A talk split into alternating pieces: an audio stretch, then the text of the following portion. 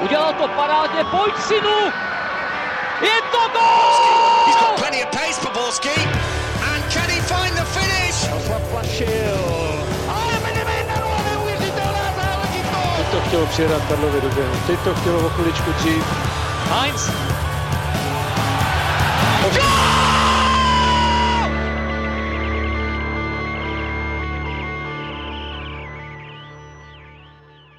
Dobrý den, vítejte u nového dílu Fotbal Focus podcastu. Tentokrát zamíříme hlavně do evropských pohárů, kde se podíváme na výkon Plzně v předkole ligy mistrů a taky los českých týmů. Tradičně ale nesmíme opomenout ani domácí ligu, kde se odehrálo opět spoustu zajímavého a navíc zjistíme, jak je možné, že Slovan Bratislava zaznamenal v pohárech velkou ostudu. A na to všechno je tu s námi Radek Špirňár z Deníku Sport. Ahoj. Ahoj. Nevyspalý, ale pln znalostí, nechybí pamětník Karel Herring z magazínu Football Club. Ahoj. Dobré ahoj. A rovněž tradiční stálice Pavel Jahoda z webu ČT Sport.cz. Ahoj. No a hovořili jsme taky s naší slovenskou spojkou Palem Pralovským. Od mikrofonu zdraví Ondřej Nováček. Začněme v Plzni, která zahájila boj o ligu mistrů. Doma s Olympiakosem Píreus Viktorka uhrála remízu 0-0. Když se, Radku, podíváš na průběh toho zápasu, tak jak bys ten výsledek hodnotil? Je to málo podle tebe? Já si nemyslím, že to je úplně málo. Řekl bych, že ten bezbrankový výsledek je poměrně odpovídající průběhu tomu zápasu, protože oba týmy se dostali do nějakých zajímavých situací v tom utkání. Viktorka jich možná měla, možná měla o trošinku víc, ale, ale ten, ten výsledek si myslím, že prostě sedí. No. Oba týmy měli problémy v té finální fázi možná trochu předfinální, protože třeba speciálně Olympia jako zazděl několik jako velmi nadějných breaků už jako v tom, v tom prvopočátku a, a možná Plzeň měla trošku smůlu tím, že, tím, že tam došlo k té tyčce a, a výborně tam zasáhnul Goman při, při šanci Aleše Čermáka. A každopádně si myslím, že Plzeň si udržel takový ten svůj herní standard ze začátku sezóny, podala slušný výkon a, a myslím si, že ani před odvetou není, není bez šancí na postup a, a známe ten výsledek 0-0, jo, stačí, dát, stačí dát jeden gól, dostat se do vedení a, a ta situace je úplně najednou jiná. No. Takže já, já prostě vidím ty šance možná, možná malinko pro Olympia jako víc, třeba nevím, 55 45, ale, ale Plzeň tam může prostě postoupit. Klidně bych tomu věřil. Když se podíváme na začátek toho zápasu, Karle, tak co v něm bylo špatně a co se poté postupně změnilo? Já bych neřekl, že bylo nějak něco očividně špatně. Samozřejmě začátek byl opatrnější, ale to logicky pramení z toho, že vlastně t, ani Viktoria nevěděla, co přesně od Olympiako se čeká, jakým způsobem to pojmou. Ten první zápas, pak se Navíc si musela i ze začátku dost hlídat tu obranu, protože hlavně Olympiakos po své pravé straně byl nebezpečný. No, pak si myslím, že se i ta hra ta, samozřejmě zrychlila, více začala Viktorka kombinovat. V první půli výborně fungoval ten střed, Patrik Rošovský, Lukáš Kalvách.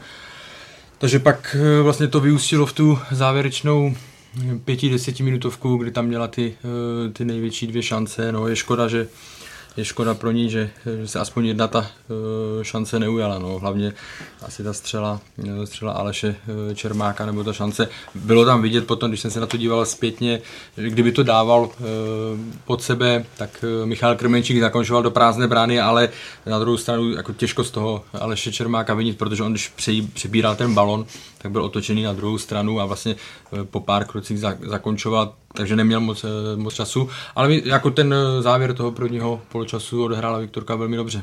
Já jsem trošku na startu měl teda obavy, jak tady Karel říkal, že to bylo řekněme takové neuhlazené, že si oba ty týmy zvykali, tak když jsem viděl, kolik Viktoria má ztrát a jak jako Brabec několikrát rozazuje rukama s tím, že nemá komu dávat balon, tak jsem si říkal, hm, tak jestli tohle bude dál takhle pokračovat, tak Viktorie brzo inkasuje, ale jak tady zmínil dobře Karel opět, tak to, co se pak začalo Viktorii dařit, tak by přišlo přechod přes tu první vlnu napadání, kdy hrál Patrik Hršovský naprosto skvěle s Kalvachem, plus já bych teda přidal ještě jméno Jana Kopice, který výborně podržel míč, nebál se do kličky, nebál se vlastně na sebe natáhnout hráče, což se v té útočné fázi pro, pro mě jako stalo klíčové, nebo celá ta levá strana fungovala směrem dopředu velice dobře. A to, jak Viktoria najednou zrychlila, jak dokázala vyhrávat souboje a jak přitlačila Olympiakos jako v porovnání s tím, jak začala, tak mě velice mile překvapilo a je jen škoda, že vlastně na to nedokázala nebo nedokázala nějakou šanci proměnit, protože ten tlak řekněme, jistý tlak potom pokračoval víceméně po zbytek toho utkání, kdy se mi hra Viktorie velice líbila a to, jak fungovala ta její tradiční křídelní hra, ty náběhy z druhé vlny, tak to bylo super. Bylo, ukázalo to, že i takový tým jako Olympiakos z některých momentech měl strach, nebo vlastně nevěděl, co dělat a byly tam chvíle, kdy nebyli řeci schopní přejít půlku, zejména co si konec první půle a začátek druhé půle Olympiakos víceméně jenom nakopával míče dopředu a Viktorie všechno vyhrávala, což bylo vys Kalvach, ale i dobře fungující obrana v čele s Brabcem a Pernicou. Když eh, vezmeš, Karle, eh, očekávání před zápasem a následný obraz hry, zklamal tě hm, ten výkon Olympiakosu? Eh, jako je složitě říct zklamal. Já si myslím, že z jejich pohledu oni si odvezli to, pro co si podle mě přijeli, jako co byl jako jejich základní cíl, to znamená neprohrát. Jo.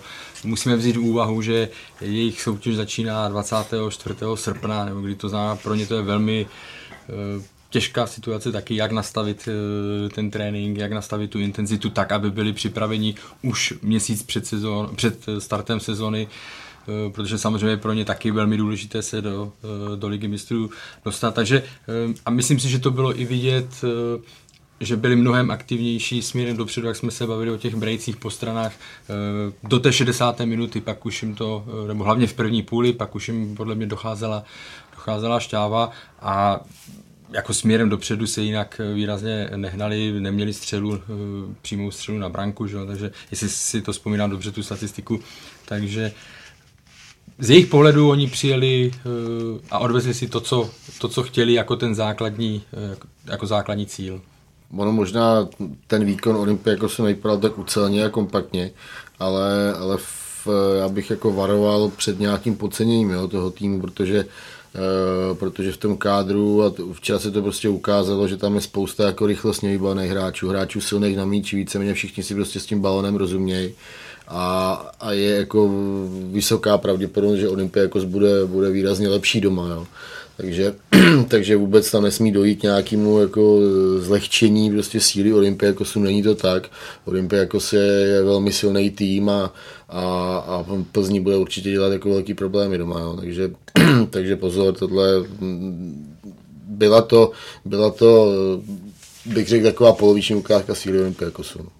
Tak viděli jsme hlavně ta řekl bych, trpaslíčí záloha, vy mě doplníte to druhé jméno Valbuena a ten desítka, ten... Podánc, no, jo, jo, jo, jo, Tak ti, jak když bylo vidět, tak když se dostali do nějaké rychlé kombinace a jak se dokázali spolu rotovat a v jaké rychlosti, o které tady kluci mluvili, tak s tím Viktoria měla velké problémy a musíme vzít skutečně v potaz, že to je jejich vlastně první soutěžní zápas v nové sezóně a přijedou domů, kde budou mít uh, obrovskou podporu fanoušků, bude tam kotel, který je bude hnát ku předu a pro mě vlastně ta první čtvrt hodina, jak vypadala, tak byla takové, řekněme, jistý signál, jak by mohl vypadat ten zápas eh, Olympiak, na Olympiakosu minimálně v začátku, kdy oni se budou určitě hrát hnát více dopředu. Mně přišlo, že už pak o nějaké, kdy pochopili, že Plzeň nejsou žádné ořezávátka, že se víc zaměřili na tu defenzivu, jak zmínil Karel, že jim vlastně ta uh, nula vzadu vyhovovala úplně ideálně. No. Po třetí v řadě nastoupil v základní sestavě Michal Krmenčík, opět nedal gól. Eh, myslíte, že ho teď eh, trenér Vrba podrží jak proti Karviné, tak eh, i v té odvetě, anebo tam vrazí třeba Tomáše Chorého, když vezmeme v potaz, že Bogel je zraněný? Radku. Uh, určitě to, určitě Pavel nad tím bude přemýšlet, jestli třeba nepostaví Tomáše Chorýho proti Karviní. Určitě se tak nestane na Olympii, jako se tam bude určitě, určitě na hrotu Michal Krmenčík. Uh, já jsem se třeba na to Pavel včera ptal na tiskové konferenci, jak, eh, jak vůbec smýšlí o tom, uh, o tom výkonu Tomáš Michala Krmenčíka, jestli z toho třeba není zklamané, jestli prostě z něj necítí nějakou třeba frustraci. Uh, ona to odpověděl, že po tom vážném zranění, který, který měl a kdy vlastně přes půl roku nehrál fotbal, takže je s ním spokojený, zatím jako odvádí práci. Uh, nicméně uh, mám trošku dojem, že už to na Michaela dolíhá, to že, to, že vlastně v přípravě dal jenom gol do Mažlicím, teď se vlastně netrefil ve třech zápasech soutěžních po sobě a, a přijde mně, že to chce trošku jako moc až strhávat jako sám, sám na sebe a, a takový prostě není v tom, v tom správném nastavení, nemá ani takový ten správný timing ve, váp, ve vápně, ty míče ho prostě míjejí občas a, a takže já si prostě myslím, že pokud má Plzeň mít opravdu reální šance postoupit přes Olympiakos, tak potřebuje mít eh, lepšího Michala Krmenčíka na hřišti. Je to možná vůči němu krutý vzhledem k tomu, jakou má teď za sebou prostě historii v těch posledních měsících, ale, ale prostě tak to je. No. Prostě Plzeň nemá lepšího útočníka a potřebuje Krmenčíka golovýho. Já si myslím, že ono podrží, určitě to bylo už na začátku před sezonou, to bylo e, znát, že, že, že z těch prohlášení, že mu, že mu dá prostor my jsme, když jsme se vraceli společně včera eh, s Radkem z Plzně, tak jsme se o tom bavili. Já si myslím, že třeba eh, na, na Karvinou to trenér Vrba eh, prostřídá, že sice to může to být bráno jako z pohledu, že kde jinde by se mohl, nebo proti komu jinému by se mohl Michal Krmenčík střelecky chytit, než proti Karviné, jako myslím to nic proti Karviné, ale víme, jak je oslabená, jaký je rozdíl v kvalitě a tak dále. Ale z mého pohledu právě, že už ty zápasy, tak přijde zase hnedka další za čtyři dny, tak možná, že ho nechá trošičku i eh, odpočinout, aby, aby to neměl tolik v hlavě, možná ho tam dá, pravdě, pravděpodobně by ho tam dal na posledních 20-30 minut, pokud by ho chtěl pošetřit, takže je rozdíl mluvit o zápase eh, s Karvinou, protože teď všechny ty zápasy, které budou obalené těmi pohárovými zápasy, tak se tam bude, tak se tam bude ta sestava nějakým způsobem obměňovat. A nebyl by to, podle mě nebyla by to eh, jediná pozice, kde, kde trenér Vrba se rozhodne eh, k nějakým změnám. Ale jako jednička pro ně v tuhle chvíli, když bereme, že Jean-David Bogel není k dispozici, ačkoliv to není nic vážného, co, co, co mám informace, tak eh, je pro něj Michal Krměčík číslo jedna a to, co říkal Radek, je pravda, na něm je strašně znát a že se mu to začíná dostávat do hlavy, jo, že vlastně ta frustrace z toho, že, že se tam zatím netrefil, že on samozřejmě ví, že každý od něj očekává góly, protože se ví, v jaké fazóně e, končil jo, a musí se s tím, musí se s tím porvat. No mě ta, pro mě ta frustrace jde hodně vidět, ono, on to dělal teda vždycky, že chce pořád balón, ale hmm. teďka jak on moc chce, ale zároveň úplně není v té ideální kondici nebo formě, tak neust, on chce v podstatě míče a rozhazuje rukama a nadává, řekněme, nadává spoluhráčům v momentech, kdy ten míč mu v životě nemůžou hra, dát. Je, včera tam byl takový moment, kdy dostával, uh, jestli to byl kalvách na střelu na vápno, každý hráč by střílel v tenhle moment a Krmenčík, který byl zády k bráně obsazený, tak mu potom ještě vynadal, proč mi to vlastně nedal. A na tomhle je vidět, jak on moc chce, ale přijde mi, že až takzvaně až moc chce a zbytečně moc chce, jako ve chvíli, kdy je jasné, že mu to někdo nemůže dát. A pro, podle mě je prostě škoda, že Jean-David Bogel teďka není, protože by mu mohl pomoci v tom, že Michal Krmenčík by třeba v ligovém zápase mohl naskočit na 30 minut, 40 minut a třeba by mu to pomohlo, ta pozice žolíka, který, během které by se chytl. Tady to neustále, neustále od začátku je to samozřejmě super, že hráváte, je to důvěra, kterou vidíte od trenéra, což na tu psychiku musí být strašně super zároveň, ale vás srází, sráží, když ten gól nedáte.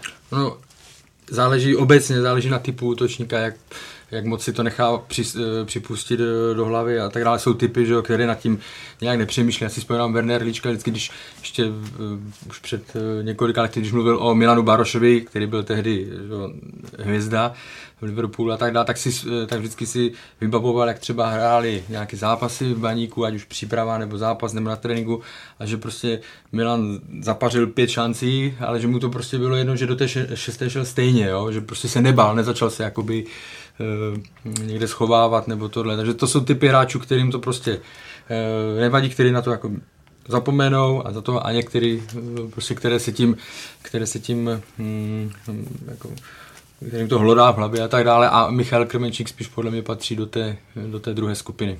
To, to asi máš pravdu, zase na druhou stranu rozhodně není třeba typem, který by se na tom hřiště, já nevím, jak ty říkáš třeba, že po šestý už by do toho třeba nešel, tak on ale je typ, který prostě do toho bude zas. Jo? Prostě on se bude rvát, bude bojovat prostě s tou nepřízní svým osudem, tohle prostě vždycky měl, vždycky měl sebe. No, já si třeba ani nemyslím, že třeba by mu jako ten Bogel, kdyby byl zdravý, že by mu nějak ulevil. Jo? Prostě Krmenčík má v sobě to, že chce vždycky hrát. Vždycky chce hrát od začátku, když chce být na hřišti nejlépe celých 90 minut a, a, a střílet góly. Jo. Takže je, je, to prostě složitý. Prostě pro ně je jediná cesta dát gól a prostě upustit prostě takovou tu, tu páru prostě z té hlavy a, a dostat se do pohody.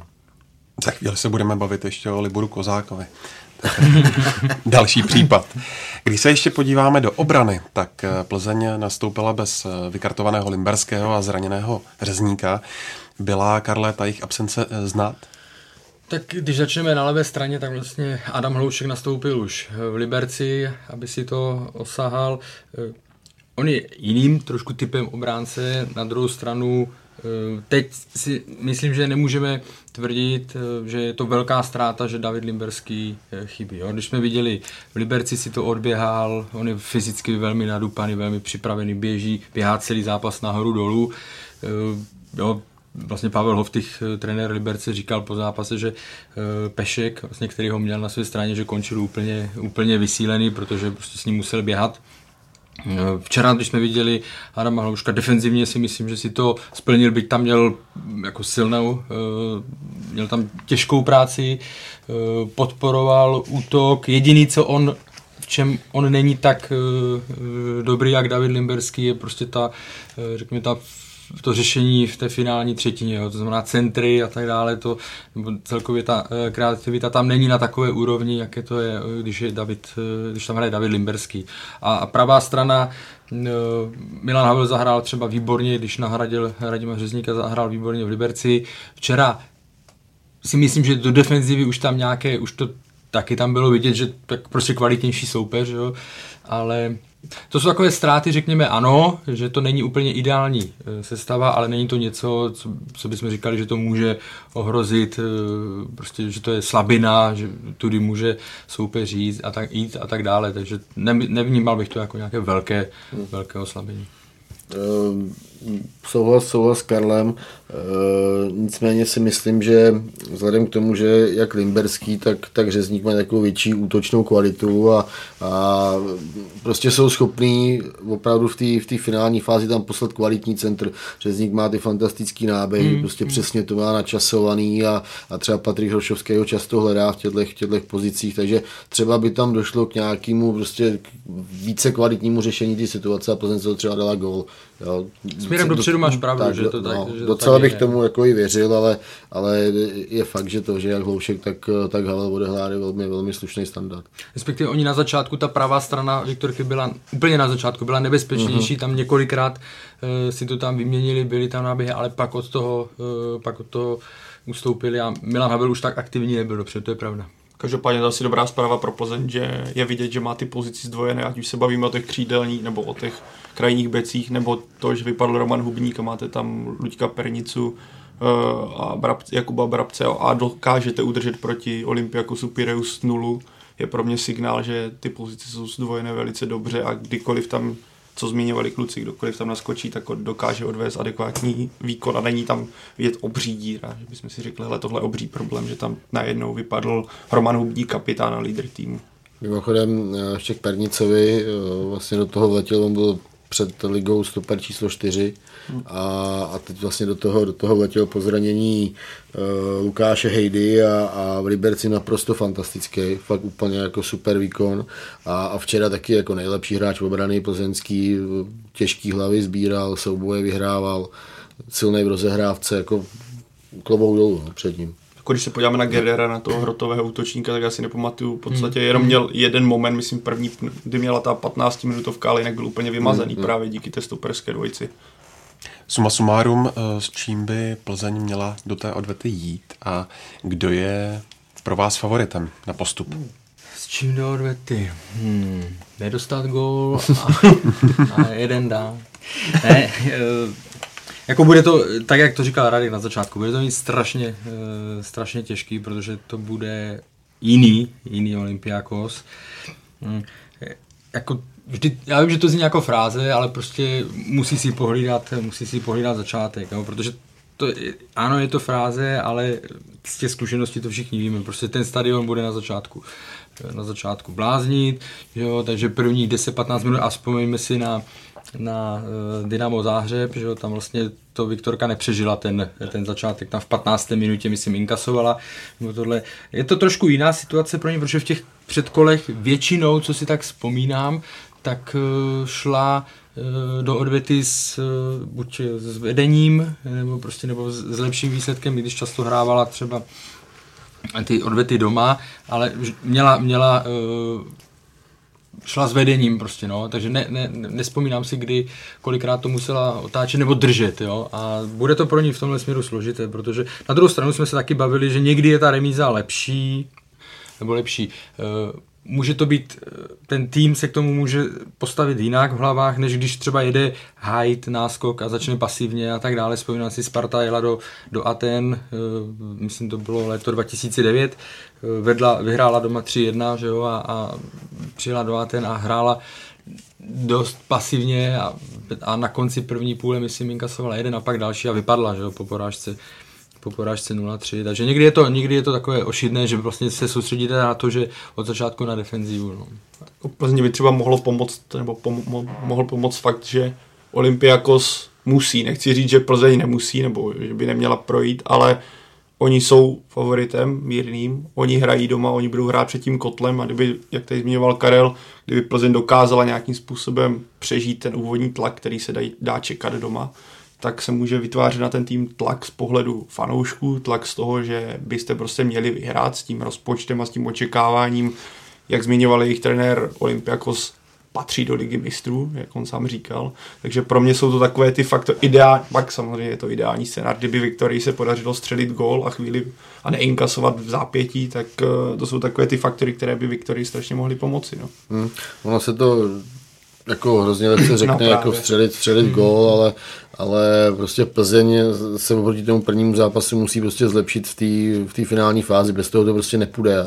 Není ten Okremenčíko, je to prostě o těch lidech, který eh, tomu útočníkovi poskytují nějaký servis a, a vytvářejí mu ty zajímavé situace, takže když to vemu trošku jako atletickou hantýrku, tak se prostě Plzeň musí zlepšit na té šachovnici, prostě v tom, v tom, v tom cílovém prostoru. No. Jako je to tam těch centrů, co končilo na té, oni mají vysok, Olympiakos má vysoké stopery a spoustu těch centrů končilo na, právě na prvním stoperovi. Hmm.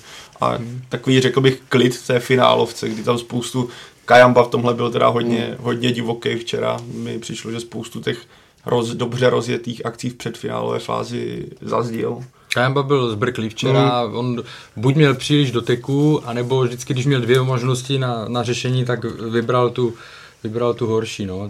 A stopeři, já jak říkal, že jsou nebezpeční, tak o Semedovi to platí doslova, že jo. Ten, ten seděl pět měsíců, myslím, ve vězení za, za přepadení nebo za, za ozbrojení a tak dále. Včera to bylo vlastně od rozhodčího osobní statečnost, že mu dal žlutou kartu. Nevíš, že si mu nepropíchal gumy, ale... tak a já připomínám, že odvetu vysílá příští týden živě ČT Sport a web Sport.cz.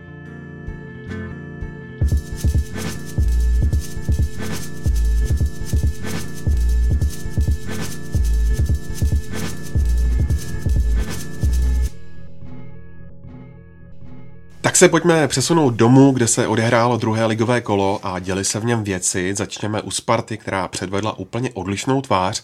Po minulém kole jsme tu kritizovali výkon Pražanů kvůli prohře se Slováckem. Zápas s Jabloncem byl ale úplně o něčem jiném. Tak eh, jak moc ti, Karle, překvapila ta výhra 2-0 a celý výkon Sparty?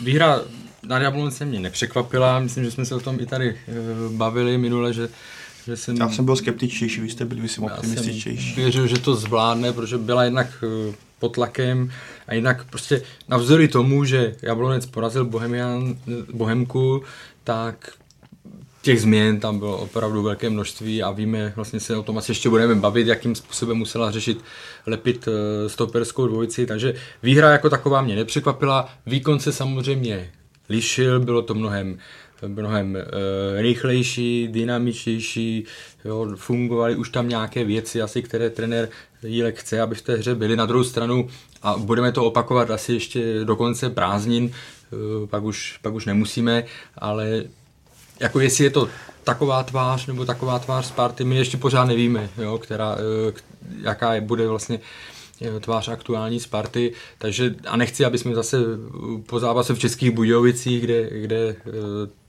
by, kdyby ztratila, tak aby jsme zase tohle. Prostě uh, předvedla určitě lepší výkon, poučila se, zároveň, uh, zároveň zahráli tam někteří hráči mnohem líp, jako uh, Kanga, že jo, v porovnání s prvním zápasem. Uh, Hložek si udržel, uh, nebo Hložek zahrál, Hložek zahrál velmi dobře, Plavšič hlavně z, z levé strany.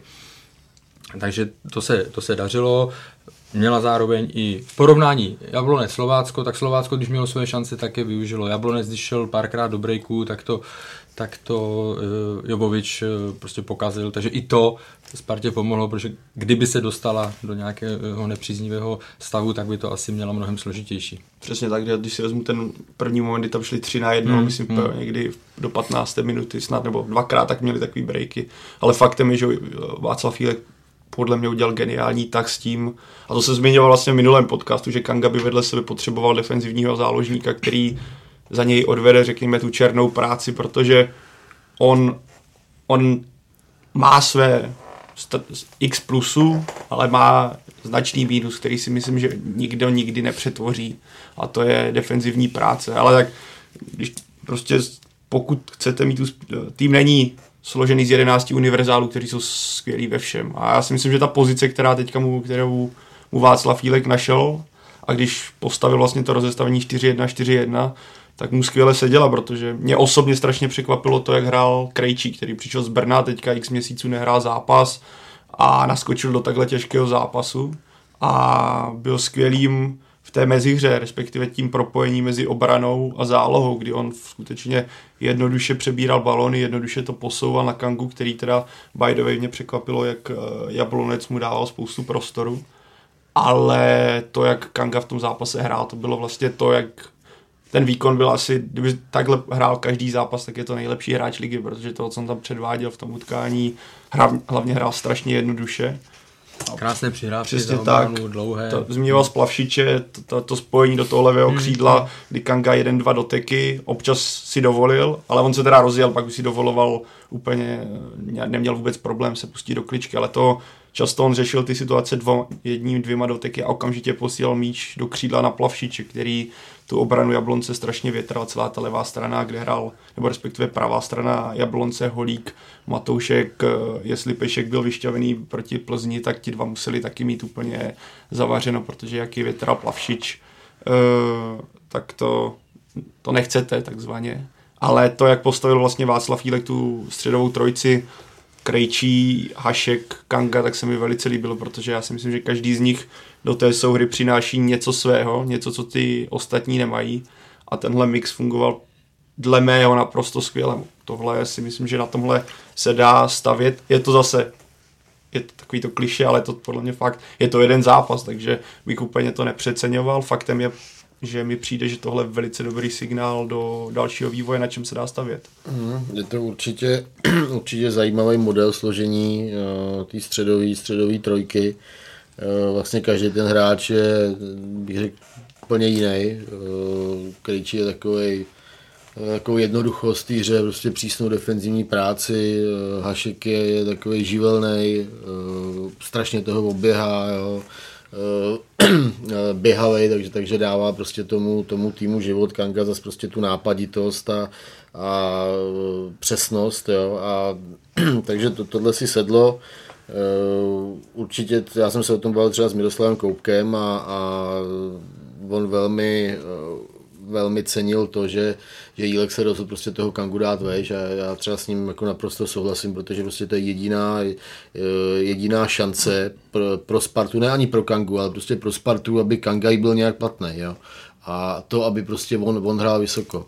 A on se prostě nesmí stahovat dozadu, ne, nesmí tam prostě vymýšlet nějaký prostě ty svoje kličky a obraty a, a kdy pak trochu chytrý tým eh, mu dovede sebrat, eh, sebrat míč a vyrazit do breaku, jako se to prostě ukázalo třeba proti Slovácku. Jo. Takže Kanga hraje nahoře, ať hraje co nejvejš a to tam, tam je nebezpečný. No. Takže to je, je, to, je to pro Spartu velmi, eh, velmi dobrý poučení a námět, jak, jak postupovat dál. No. Ty jsi eh, zmínil chytrý tým, jako termín, což eh, je to, nebo o tom jsem chtěl mluvit, neříkám, že Jablonec není chytrý tým, ale Slovácko mi přišlo mnohem lépe připraveno na Spartu, na jejich hru, než, eh, než byl Jablonec. Jo. Vím, že už to taky zaznívalo po tom, po tom zápase, že je zvláštní, jak, jak mizernou bilanci má Jablonec na, na Spartě v porovnání s tím třeba, jak trápí vždycky Slávy jo, v Edenu. Nebo, a je, je pravda, že není to, uh, občas se, nebo ne občas, teď jsem se do toho zamotal, je celkem pravidelný, že Jablonec hraje na Spartě nebo se Spartou na začátku, na začátku sezóny po nějakém dobrém rozjezdu a pak se vždycky říká, těžký to bude, tam by mohlo dojít překvapení. A Jablonec vždycky odhraje jako pod svýma, pod svýma možnostma nebo pod, pod očekáváním nějakým, nevím, nevím čím to je, ale, ale prostě jako Jablonec mě zklamal, chápu všemi e, změnami nebo chápu všechny ty změny, které mi, které mi prochází a nebude to mít jednoduché, ale, ale e, jak si říkal, tam ti záložníci měli hodně prostoru k tomu, aby e, mohli tvořit a využili toho velmi dobře, což je druhá věc, jo, ale zase e, ty testy přijdou eh, v dalších, v dalších zápasech a musí to zopakovat ta záloha, pokud, eh, pokud máme mluvit o nějaké nové trojici ve středu, o nějaké nové tváři a tak dále. Bych ještě vyzdvihl Krejčího, když si vezmeme, kolik on vyhrál. On je z Brna, že? On je... a jsme doma. Ale tohle bych, bych klidně, jo, odprostil se. Faktem je, když vezmeš, jak vymazal doležala a s, s uh, Radakovičem a kolik on vyhrál jako vzdušných soubojů, to na Spartě naprosto dřív chybělo v záloze. Dřív to byla taková ta trpasličí záloha, která měla v, jakýchkoliv, v jakýchkoliv vzdušných soubojích obrovský problém. Teďka je tam najednou krejčí, který, který ty centimetry má a když vezmeme ten trend, Tomáše Součka ve Slávi, který je o něco vyšší, ale je to taky přesně ten typ hráče, který je vysoký, ale nemá problém s nějaký technikou, což Krejčí tam ukázal několika kličkama a já si myslím, že tohle je pro Spartu cesta do budoucnosti. Je to zase jeden zápas, takže já jsem opatrný, protože už se nám tady párkrát stalo, že jsme Spartu po jednom zápase vychválili a pak to šlo opět do kytek. Ale, ale tom, jenom párkrát. Jenom párkrát.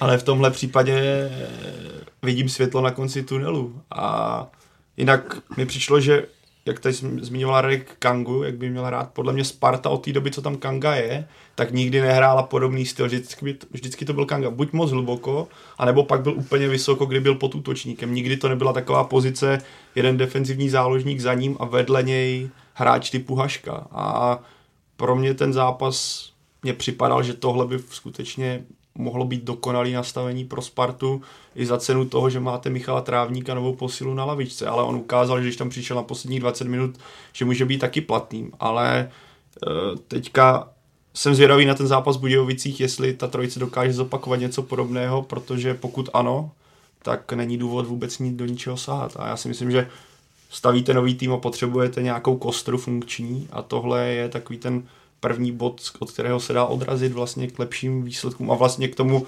co Václav Jílek chce, nějaký pressing, rychlý přechod.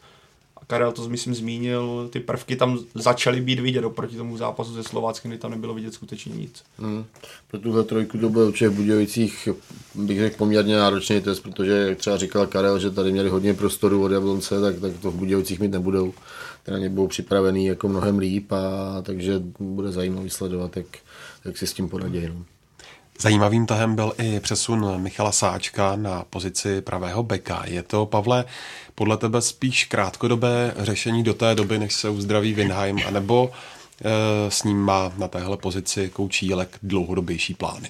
Já si myslím, že v současnosti je to takové řešení z nouze, jelikož jednička, jinak by byl na pravém beku Winheim, na, druhém, na druhou stranu, který ho ještě nikdy nikdo neviděl. Který ho ještě nikdo, nikdo neviděl. Uh, Měl by být jednička. Tak, ale když se podíváme na ten celkem přetlak ve středu hřiště a na formu, respektive neformu Ondřeje Zahustela, která je vázaná na to, jak se k němu i přistupuje ze strany fanoušků, tak si myslím, že to řešení z nějakého i dlouhodobějšího hlediska třeba ho mít jako Winheima, ale nevíme, jak Winheim vlastně bude hrát, takže on to nakonec může, nakonec z něj může ta jednička na té pravé straně vzniknout.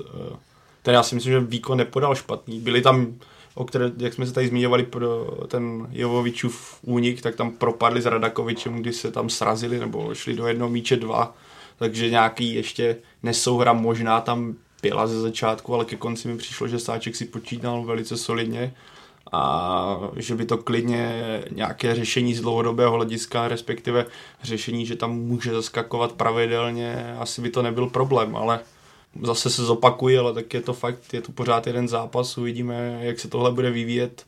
Windheim bude chybět pár týdnů, co, co jdou zprávy ze Sparty, takže Sáček si třeba může výkonně říct o místo, že se nakonec za měsíc tady budeme bavit o tom, že Windheim má problém vytlačit Sáčka z pravého beka, ale mm, Tomáš Rosický, myslím, na nějakém srazu s fanoušky Sparty říkal, že Sáček je pro něj pořád záložník, ne pravý bek No tak Pavel Kadeřábek byl taky dřív pravé křídlo, nakonec skončil na pravém obránci a teďka z něho... Je to samozřejmě, je to blížší, o tom žádná, ale viděli jsme pozice hráčů, o kterých byste si nikdy neřekli a nakonec, že tam můžou hrát a nakonec se vyprofilovali tak, že se z nich stali hvězdy na té jiné pozici. No. Jako, kdyby to mělo být dlouhodobé řešení, tak je to z pohledu Sparty špatně v tom, že to znamená, že se na tu sezonu nepřipravila. Jo? To, že se zraní jeden hráč, eh, to, je, eh, to se prostě může stát, ale pokud ani ten druhý není schopný to zastoupit z výkonnostních, eh, z výkonnostních důvodů, tak je to, tak je to špatně. No. Jako to, že Michal Sáček že to není úplně pro něj nová pozice, to, to se ví, protože třeba Vítězslav Lavička ho tam úmyslně dával, eh, když eh, trénoval 21, tak ho tam na tu pozici ho tam přesouval úmyslně, nebyla to jenom eh, znouze, znouzecnost, takže on to tam zná, ale a ty jeho výkony můžou jít nahoru a jakmile si to ještě víc znovu osahá, ale jak nevěřím, nebo nemělo by to být dlouhodobé řešení.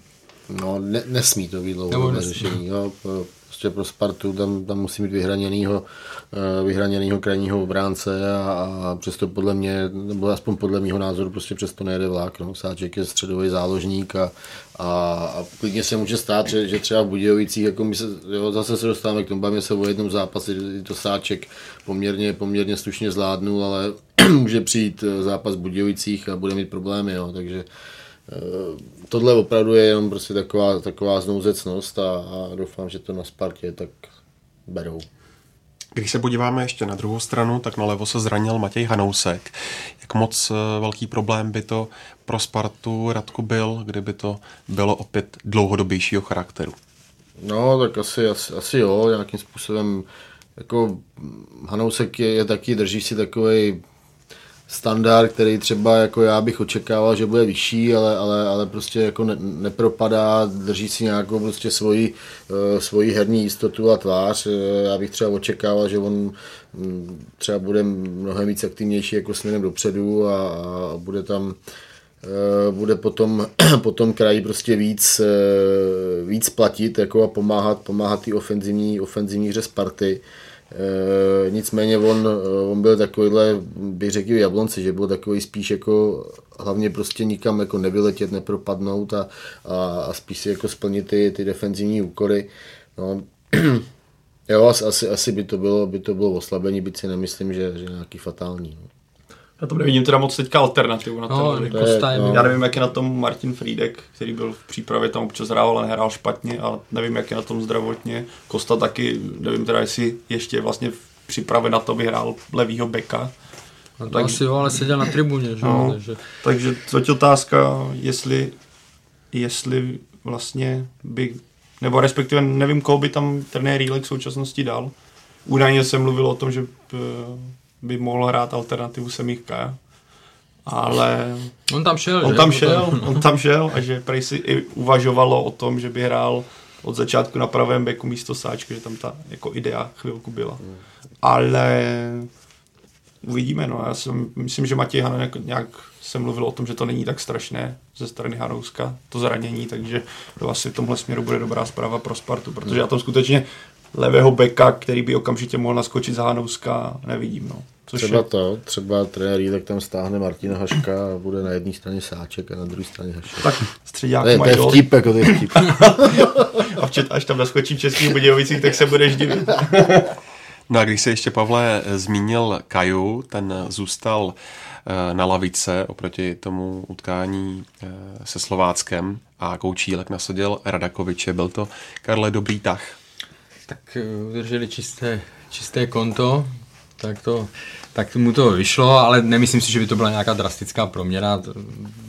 Některé věci tam měl, už to tady padlo, že eh, když tam propadli a byl z toho break. Některé věci eh, nebyly z jeho strany přesvědčivé a pořád si myslím, že to hledání, hledání nějaké ideální stoperské dvojice ve Spartě bude, bude pokračovat, že ty varianty ani jedna zatím ale to už pochází, to už přichází i z jara, to není jenom, že by to byla záležitost eh, této podzemní části, ale že eh, to tam bude, to hledání bude pokračovat, protože tam nikdo z nich eh, nějak nevyčnívá tak, abyste si mohli říct, o toho se opřeme a vedle něho, vedle něho třeba se někdo bude adaptovat a zlepšovat.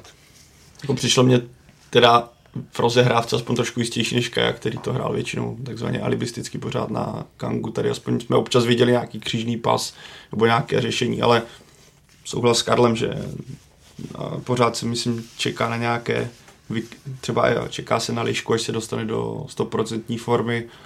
Já si dokážu představit, že Radakovič bude vedle lišky s tím, že trenér Jílek dobře zná ze Sigmy, kde hrál výborně.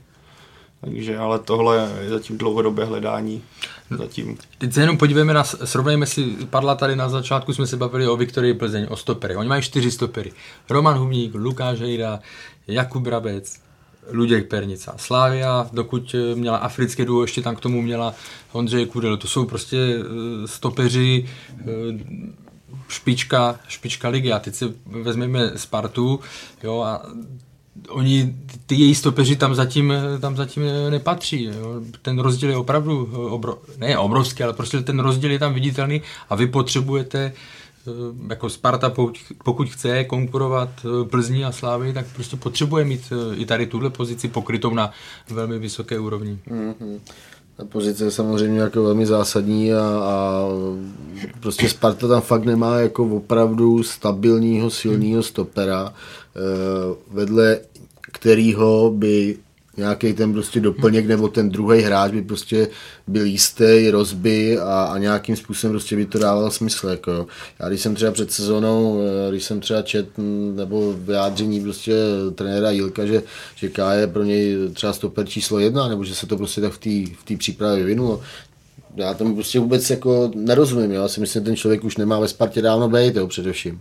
Jo, a, a Sparta prostě na, na tomhle, speciálně v tom středu obrany, prostě jako dlouhodobě prostě personálně jako nepracuje dobře a, a vlastně dojíždí na to, to já nevím, druhým, třetím hmm. rokem možná, nebo já nevím, kdy Sparta, teď Karle, kdy Sparta měla naposledy nějakého opravdu výrazného silného stopera. Teď mě to je, je strašně brzo ráno, já teď nemůžu, ne, Ani pamětník jako ty nepracuje tak nechci chodit do historie úplně, ale ne to, co jsi říkal, rozehrávka veškerá, hmm. nebo ten základ eh, pochází, vychází z obrany, že jo, a to prostě jsou zase v porovnání s těmi eh, dvěma kluby, které jsme zmínili, tak to je velký rozdíl. No a podívejme se ještě do útoku. E, zmínili jsme Libora Kozáka, hmm. který zazděl opravdu vše, co se dalo.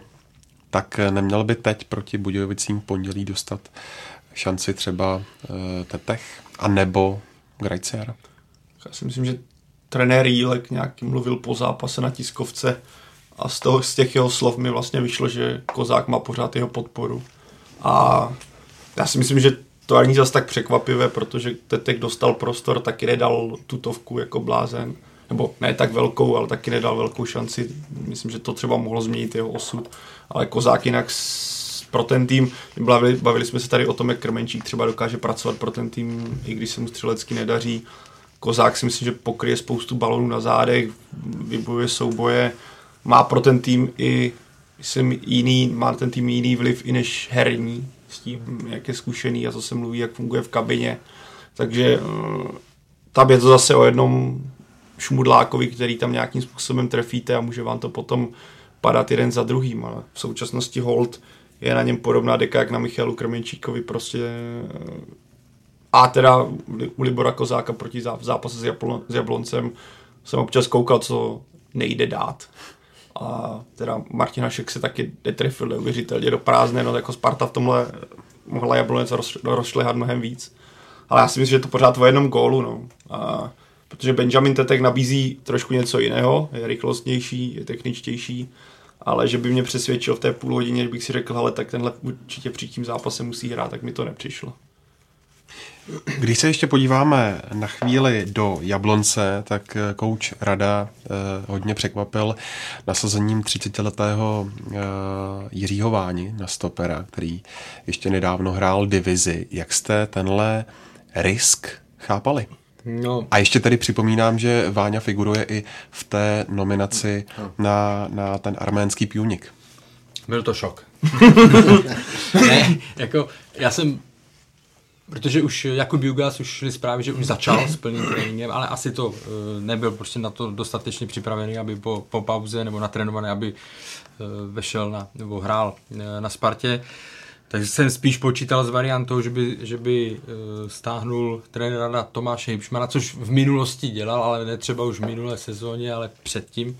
Tak možná i proto nechtěl už po dvou letech oživovat něco, na co už ten tým nebyl zvyklý. Takže jsem si myslel, že stáhne uh, Tomáše Hipšmana, že se to tam těch, v tom středu mají víc, víc možností, takže by to tam se skupili trošku nějak jinak, no, takže bylo to překvapení, protože já mám přístup do takové databáze, kde jsou vlastně evidováni všichni hráči. Složky. Uh, no, složky. Bereš si složky na každý, Složky no? Jiřího Kubíčka, tak A tam jsem začal, jsem to tam vyťukal to jméno a nic mi nevyskočilo a tak jsem si říkal, tak kde, kde hrával, tak jsem jel do, do, pak ještě do jednoho e, systému a tam mi vyskočilo Mšeno, jo, tak jsem si říkal, to je teda eh, jako opravdu odvážný tak. Odvážný tak to byl, Jiří Váňa nepropadl, byť eh, ten první gol samozřejmě to bylo, on to i sám přiznal z prostoru, kde se, eh, kde se měl pohybovat, kde to asi měl Jablonec vyřešit líp. No, tak pro něj, jako je to hezký příběh, samozřejmě pro něj e, super zážitek. Mě ta volba, e, byť to nebyl jako průšvih, tak mě ta volba e, překvapila mě taky překvapila, to tom, nebo respektive, jestli někdo, je někdo, koho nepřekvapil, řekl jasné Váňa, to byl, to byl jasná, jasná volba. Petra Radu. Ale mě vlastně překvapilo, kolik kritiky na tu volbu padalo, já jsem to, já v tom třeba takový problém nevidím, tak ano, je to hráč jabloneckého Bčka, do teďka hrál MSFL nebo ČFL maximálně, ale tak já věřím, že Petr Reda má celkem zmopovaný, jak hraje Bčko, jaké výkony Váňa podává a a jestli vidí, že dokáže zahrát solidně v třetí lize, tak ano, je to obrovský skok, ale proč to, já jsem třeba pochopil, že tam nechtěl dát Tomáše Hipšmana, protože tam máte Libora Kozáka, který má 1,90 m a Tomáš Hipšman, kdyby se tam s ním měl drbat, eh, bylo vidět, že Kozák si ho pravidelně Váňu teda vybírá do soubojů, ale zároveň si myslím, že Váňa, kromě teda ten první gól, ale to byl centr na první tyč, kde se s ním nestával ani Sikora a Měl to řešit si myslím líp, ale nezareagoval, hmm. ale že by to byl nějaký obrovský kicks a pak tam měl teda přihrávku pro Kozáka, kdy mu myslím nahrál skoro nejlíp ze Spartanů a Kozák to nedal.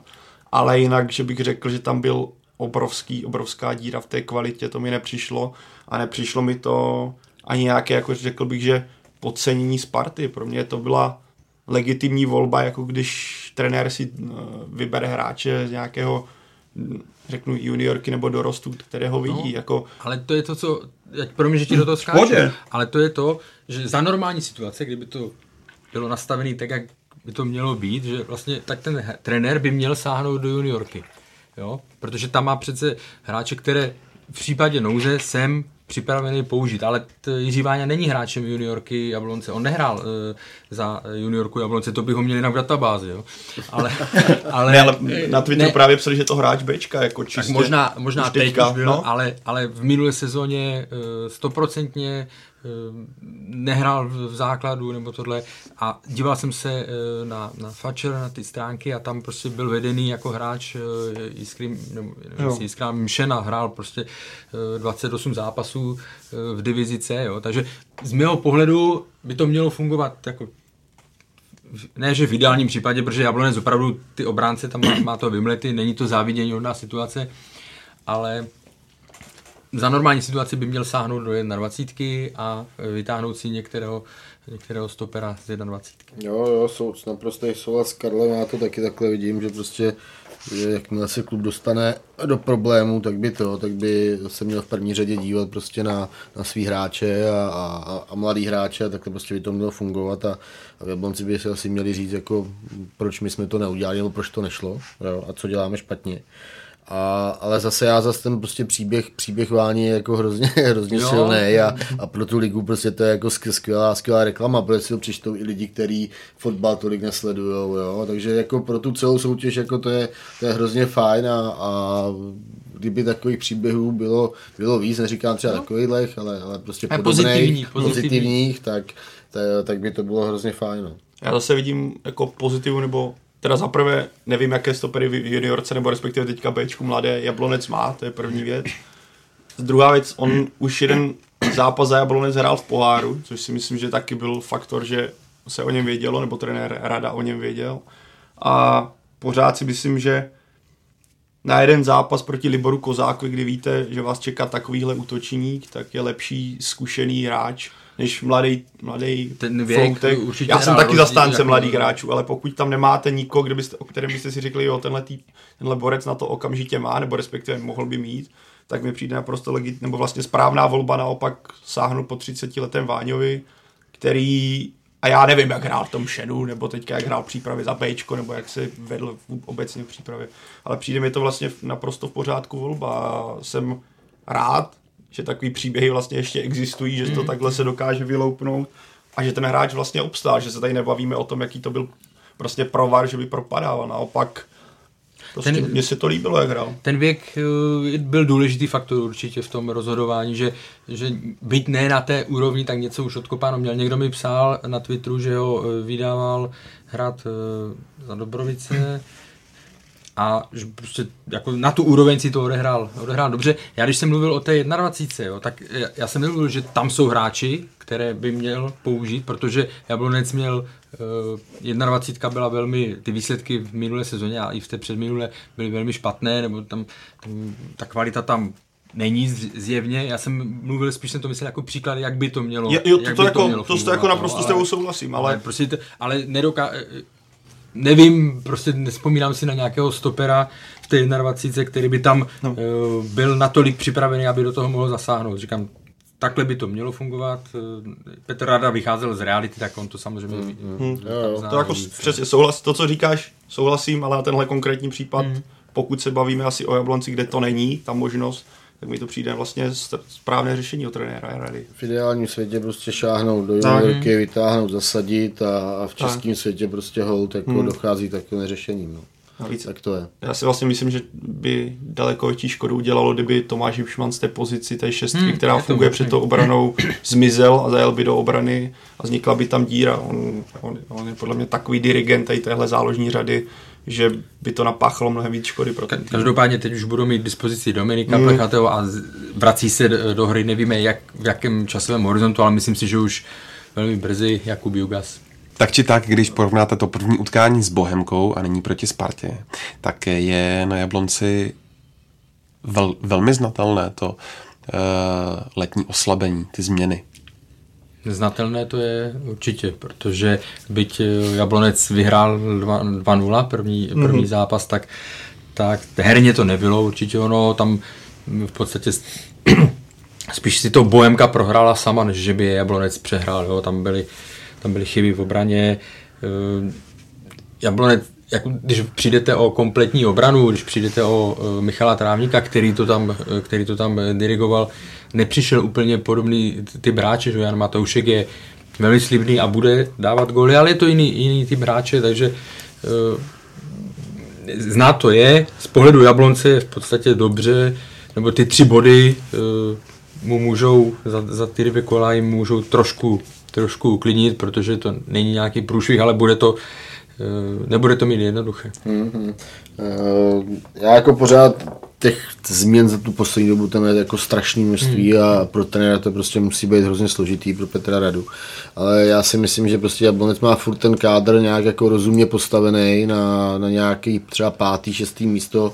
Eh, já letos očekávám, že takovou tu pozici toho týmu za tou silnou trojkou, tak by měla přes Mladá Boleslav. Byť mě trošku vyděsili na Bohemce, ale, ale prostě očekávám, že se to tam trošku jako přesype a že třeba Boleslav by měla atakovat nějaký to čtvrtý místo a, a Jablonec třeba že letos nebude třeba tak, eh, tak silný. No. Oni, oni nahoru půjdou, jako herně, hmm. se to tam zlepší, protože Petr Rada dokázal už v minulosti, že si to, pozve, že si to pozvedl. Jablonec uměl vždycky velmi dobře doplňovat. Jo? On si bral hráče z těch klubů, řekněme, ze středu tabulky a uměl to doplnit. Když odcházel eh, Matěj Hanusek, už tam měli připraveného eh, Sobola, který vlastně jenom naskočil, půjčili si ze Sparty Vatažela, jo, takže oni to doplňovat eh, vždycky dobře uměli. Teď se teď se uvidí. No ale tak samozřejmě Jan Matoušek, pro ně je to velká šance. Uvidíme, kam se to u něj zlomí, jestli to bude ala první hmm. zápas s Bohemkou, nebo jestli to bude víc uh, proti té Spartě. Já si myslím, že v těch, v těch zápasech, kdy bude hrát doma, kdy budou hrát proti průměrným týmům nebo týmům z druhé, ta, z druhé poloviny tabulky, tak se eh, bude prosazovat. Možná mě oprav, on v tom první zápase vlastně hrál takovou tu desítku, kdy byl pod doleželem, teďka mi přišlo, že hrál právě z křídla, kde hrál na pravé straně a tam byl hodně neviditelný, až posléze ho trenér Rada zase hodil pod hrot, kdy mi přišlo, že vlastně důvod byl asi posílit střed, ale moc to nefungovalo teda, takže tohle bude taky asi jistý hledání ještě než no, se to vykrystalizuje pořád teda pro mě záhada příchod Fabriho. Já jsem ho teda ještě neviděl nikdy. To je něco, jestli teď Winheim neznámý, tak pro mě Fabry je to samý. Když jsem mluvil o velký talent do Jablonce a od té doby já jsem ho neviděl. Najednou tam naskočí. Za 21 tak, na no, a najednou tam naskoč, naskakuje Pílí, který vím, že v Brně skončil v podstatě z výkonnostních důvodů. Tak je pro mě jako strašně kouzelný, jak tohle dokáže vykrystalizovat a on má být tím hráčem, který by měl teďka hrát na křídle v téhle době, kdy tam došlo k takovým změnám. Bavili jsme se tu o Krmenčíkovi, bavili jsme se tu o Kozákovi, tak eh, nemůžu nezmínit taky Doležala. Eh, jak myslíte, že to u něj půjde nahoru? Nebo eh, sáhne ne, tak, kouč rada třeba k Chramostovi? Bavili jsme se tady o servisu pro útočníky, jo, že samozřejmě ten hmm. útočník jako sám o sobě, tam to těžko asi a není Martin Doležal už, já se už jsi naočkovaný ode mě. Očima jsem se teďka podíval na Pavla. Já bych řekl Michala samozřejmě, jak se zdá. Spokan. takže, Moje tradice. No a bývalý hráč Teplic, ne? Ještě si myslím, byl Michal. Pravda. Vidíš, takže a, jsem byl i ve fotbalové světě. Tak ale...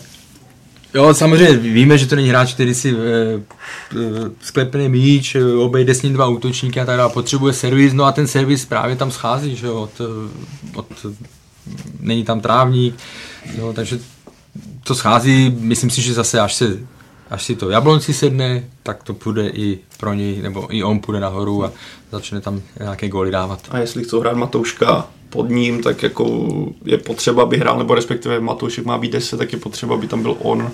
Úplně nevidím tu spolupráci Chramosta, Matoušek jako reálnou, to jsou jako velice podobné typy, tak v případě doležela ten servis pro tady tyhle hráče rychlostní je daleko lepší.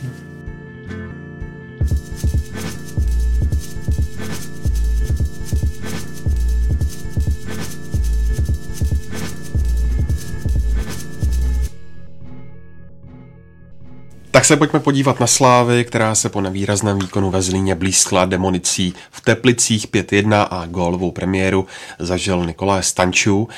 Jak hodnotit jeho výkon, Karle? Samozřejmě ten prostor časový tam neměl, neměl takový, ale šel tam za 6 minut, za 6 minut dal gól, krásně si naběhl, ukázal, ukázal to, proč, nebo ukázal, naznačil to, proč si ho Slávia vzala, protože on je opravdu technický, kreativní, umí ty přihrávky a tak dále. Byly tam nějaké ztráty, ale to je úplně e, normální, řekněme, po, e, když nastoupil po takové pauze do nového do nového týmu, takže pořád e, to budeme sledovat s očekáváním, co, co předvede. Obecně, a myslím si, že to padlo, když jsme rozebírali na začátku prvním, v prvním podcastu této sezony, když jsme rozebírali té, eh, ty jeho přednosti, nebo jestli to vyjde nebo ne, pořád si myslím, že ta pravděpodobnost, že se to povede, je eh, vysoká v porovnání jako jeho přínos pro Slávy a pro Spartu, jo, protože to, ten základní, ta, to, že umí fotbal, se ví. Eh, vím, že někteří hráči eh, ze Sparty říkali, že vlastně i v kabině je v pohodě a že co se týká eh, kvality hráčské, že to je top jako v České lize nebo z těch hráčů, co tady jsou. A navíc přišel do týmu, který, který funguje není tam, nebude tam na něm, já už jsem to zmiňoval někde, nebude tam na něm ten tlak, že ty nás musíš zachránit. On když přišel do, do Sparty, Sparta byla uh, ve velmi špatném stavu, že byla to uh, rozbouřená sezóna pod uh, Andreou Stramačonem a teď všichni vlastně čekali, drahá posila, tak ten nás musí hnedka okamžitě uh, spasit nebo zachránit, ten to musí zvednout. Jo. A to není jednoduchá situace pro nikoho, když přijde do cizí země, jo, z, do specifické ligy, která je hodně, hodně tvrdá, což pro něj úplně není.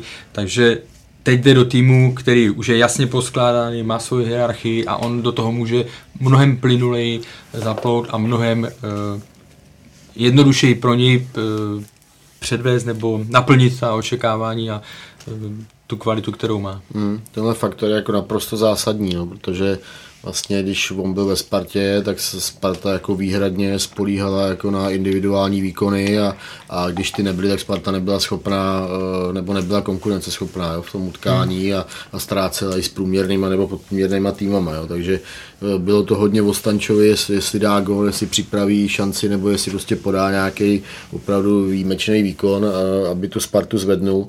A teď vlastně přichází do týmu, který hraje jako přísně týmově hmm, hmm. A, a on vlastně může dodat takovou, takovou prostě tu, Standard. bojím se trošku říct jako až geniální složku, jo, ale, ale prostě ně, ně, něco prostě vymyslet úplně něco jiného, co prostě v té slávě není, tam to je všechno jako hodně fyzicky postavený, jako asi jen u málo kterých hráčů hmm. si hmm. řekne, že to je fakt jako super fotbalista, jo, spíš to je takový hodně, hodně o systému a, a o tom, co Jindřich Trpišovský vyžaduje, takže, eh, takže tam jako opravdu může, může být ten Stanču eh, hodně zajímavý prvek, eh, nicméně vůbec bych neřešil to, co předved eh, proti Teplicím. Jo. Přišel vlastně do přáteláku, ten zápas byl hmm, rozhodnutý, hmm, z něho nic nešlo tam vůbec a, a takže na nějaký jako větší hodnocení bych fakt počkal jako do nějakého těžšího, těžšího utkání. Zároveň se mi líbí ze strany Jindřicha Trpišovského, že ho tam do takovýchhle, přát, řekněme, přáteláků už dá, protože tohle to, co přesně on potřebuje, nějak nasávat ten systém, nasávat, on teďka si přidává, aby dohnal to manko, co má z přípravy, ale jedna, jedna věc je přidávat si přípravy, jedna věc je pak nějaká zápasová praxe. A i těch, řekněme, blbých 30 minut v rozhodném zápase může být strašně důležité vlastně v tom směřování k tomu cíli, aby Stanču pomohl v boji o ligu mistrů. A já si myslím, že tohle se musí zintenzivnit a uvidíme, jak to bude dál, ale vlastně, že jenom dostává, že ho nehodí hnedka do vody, tak plynulý vlastně navázání nebo plynulý vlastně procítění nebo zapadnutí do toho systému je strašně důležitý. A může to být opravdu povedený tak, protože, jak zmiňoval Radek, Slavia má svůj specifický styl, kterým uspěla jak v Lize, tak odehrála fantastické, eh, fantastickou pohárovou sezonu ale neříkám, že by už mohla být přečtená, to ne, ale vlastně tohle je jiný prvek eh, do té hry, který můžeme přinést, který tam nebyl a víme, že hlavně v domácích zápasech eh, ligových bude Slávia dobývat, dobývat a to je hráč, který to tam může, hmm. Eh, může otevřít. Skvělý výkon ukázal Petr Ševčík, přihrál na tři góly Radku. Zůstane v základní sestavě, teď třeba proti Olomouci? A tak asi, asi, asi by měl, já si myslím, že i když jsou jako typologicky jiní hráči, tak já prostě očekávám třeba od Teleše Čermáka a, a od Petra Ševčíka, že teď to prostě bude ten rok, kdy prostě oni jako udělají nějaký nějaký prostě výstup eh, jako v hierarchii toho týmu a, a, a že budou opravdu silně, silně platný hmm. pro, pro výsledky a, a pro hru, pro hru toho mužstva. No. Takže, takže myslím, že Ševčík je ještě jako zajímavější hráč než Aleš Čermák ve vší úcě Kalešovi. A takže já jako čekám od Ševčíka, že to, no, že, že po těch gólech na Chelsea a po těch třech asistencích teď, tak takže to bude pokračovat dál a dál. No. Jako ty průnikovky, co tam předvedl, no. to, bylo, to bylo geniální, zejména teda na Fanburena, ta průnikovka, mm. jako to klobouk dolů, to jsem dlouho neviděl v českém prostředí dát takovýhle pas. A celkově jako to, že ho Jindřich Trpišovský dal na tuhle pozici, tak on vlastně funguje skvěle. Tím, jak se, tím, že máte za sebou coufala, a tím, že mu to odtahujete do prostřed, tak tam vlastně vytváříte prostor a fungovalo to geniálně, protože teplice v tom středu byly naprosto vymazané, protože tam byl plus Ševčík, neustále se točilo to trio nebo ta čtveřice, že občas jsme viděli i Traoreho na, na tom křídle, občas jsme viděli už Bauera a tohle může být pro Slávy skvělá alternativa, když k tomu ještě přičteme Stanča, tak jako ta spolupráce Ševčík Stanču, ten vlastně gol Stanča byl z nohy Ševčíka, takže tohle je kouzlo konkurence. Prostě, mm. jo. Ty hráči tam jdou a vědí, že nemůžou, nemůžou vynechat souboj, nemůžou něco tam vypustit, protože tam je připravených pět vlčáků na, eh, na lavičce a, a šel na kraj, není to úplně jeho typická pozice, bez problémů to tam, bez problémů to tam zvládl, mus, jo, přidal nadstavbu, takže teďka asi v sestavě bude. On musí vydržet hlavně zdraví, že jo, protože mm. to je vždycky takový jeho limit, eh, ale jinak ta Slávě v tomhle směru to má, eh, to má úžasný, co se týká hlavně toho středu té zálohy, že tam má opravdu na výběr a, a ty hráči musí ze sebe eh, dostat fakt všecko, protože jinak, jinak, se, jinak si sednou. Já jsem to, já jsem, když třeba Ševčí odcházel z Liberce do Slávy, tak tak byl to takový kluk, jako nechci dítě, ale spíš prostě takový kluk ještě a já jsem úplně jako moc nevěřil tomu, mm, že, by, mm. že by v té slávě jako se, se měl prosadit v té konkurenci a náročnosti prostě toho prostředí. E, nicméně e, on jako hrozně vyspěl, nebo na mě udělal jako dojem najednou prostě z něj jako fakt sebevědomý silný hráč, jako když je, e, když je zdravý a pokud ten jeho progres bude pokračovat, tak je jako strašně zajímavým hráčem i pro Jaroslava Šilhavýho a, a pro český národák a, a myslím si, že to je jeden jako z českých hráčů, který má jako opravdu parametry se prosadit, ať rychlostní fotbalový, tak, tak má parametry se prosadit zahraničí, no, nějaký jako dobrý, dobrý vize. Nevím, je znát, jak mu pomohla ta půlroční aklimatizace v té slavy a nasákl tím prostředím, že jo? Hmm. Vlastně, a zase jde do týmu, který funguje, jo? Kdyby přišel, kdyby přišel do Sparty, tak eh, přijde, já vím, že to zní vůči, eh, vůči Spartě eh, jako přísně nebo kriticky, ale o tom to je strašný rozdíl, jestli opravdu jdete do klubu, který funguje, anebo jestli přijdete jako posila do Sparty a teď zase tak teď by nám měl pomoct tenhle, protože jo, a ten hráč pro ně je to mnohem jednodušší, když přijde do do prostředí.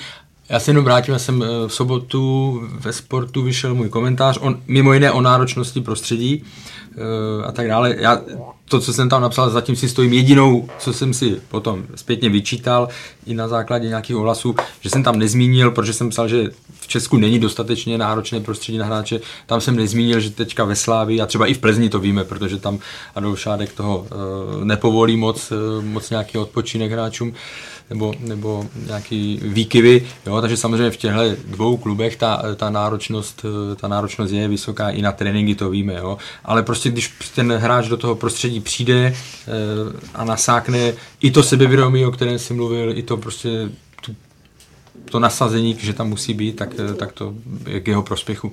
Mhm. Podíváme-li se ještě na Teplice, tak ty remizovali s příbramí, teď vybouchli proti Slávii. Co to, Pavle, naznačuje eh, o jejich šancích na celou sezónu?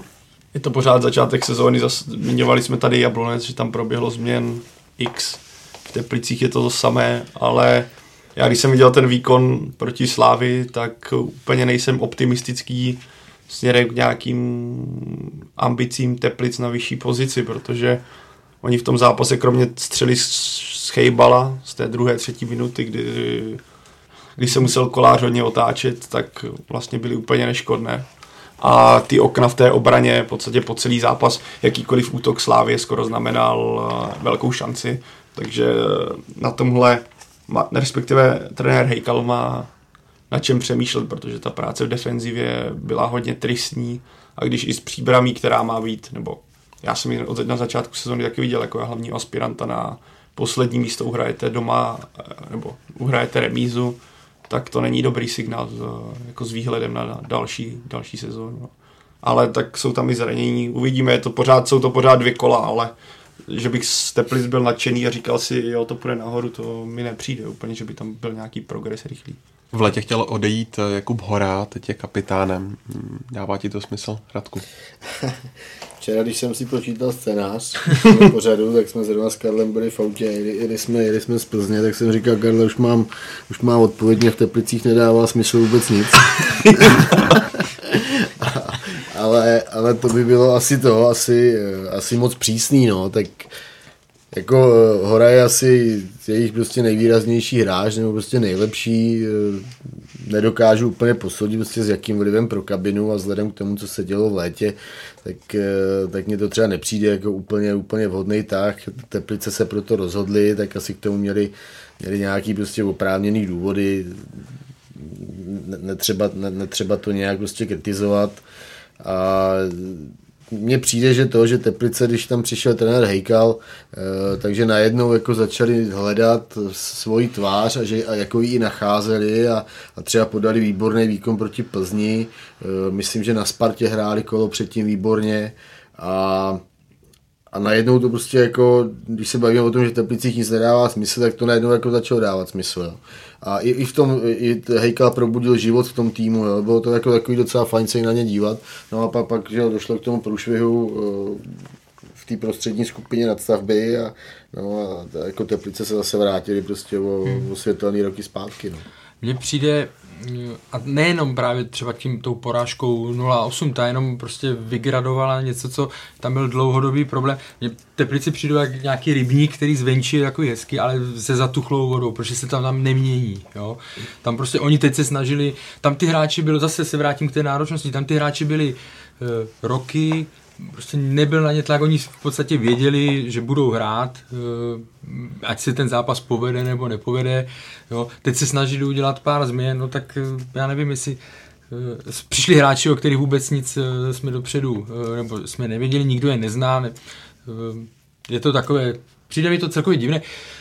To je klub, který je jako finančně e, zajištěný, má, ty, má dobré podmínky, prostě nemyslím si, že by to mělo být, že to je někde, kde se e, trápí s nějakými špatnými tréninkovými podmínkami a tak dále, ale e, jednak na ty hráče mi přijde, že tam není žádný tlak, oni vlastně před sezónou řeknou, že by se chtěli pokusit o poháry, ale že jako v podstatě ne to, jo, že se nic neděje, když to, když to nevíde. A je to takové no, nenáro, nenáročné prostředí, jo, s tím, jak, eh, s tím uh, horou, mně to přijde uh, nešťastné, nešťastné, protože prostě hráč, který chce jít pryč, který se tím netajil, tak, je, tak tam zůstal, daj mu pásku, pak jestli jsem to pochopil správně, tak jeho přítelkyně někde na Instagramu tam dávala karma je zdarma po, po tady tom výsledku, jo.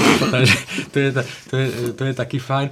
A To mě minulo, ale no, je to kvalitní teda. To je, to je, Když nakládat, tak pořád.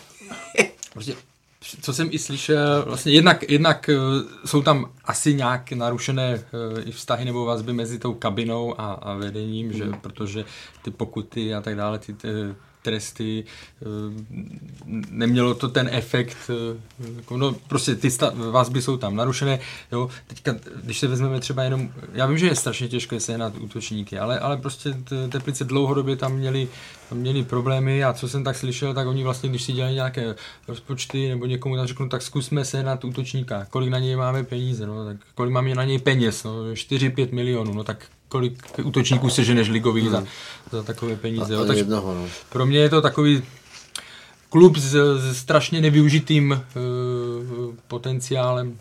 Je to, je to hrozně jako nesexy klub, úplně No, no, strašně. no, no. jako, Jo. V podstatě jako by o něm nevíte, Hmm. je to, možná to zní krutě, jo, ale v podstatě o něm nevíte, kdyby vypadl, tak v tuhle chvíli, tak vlastně si řeknete, jo, je to škoda, protože tam je krásný stadion, Hmm, ale jinak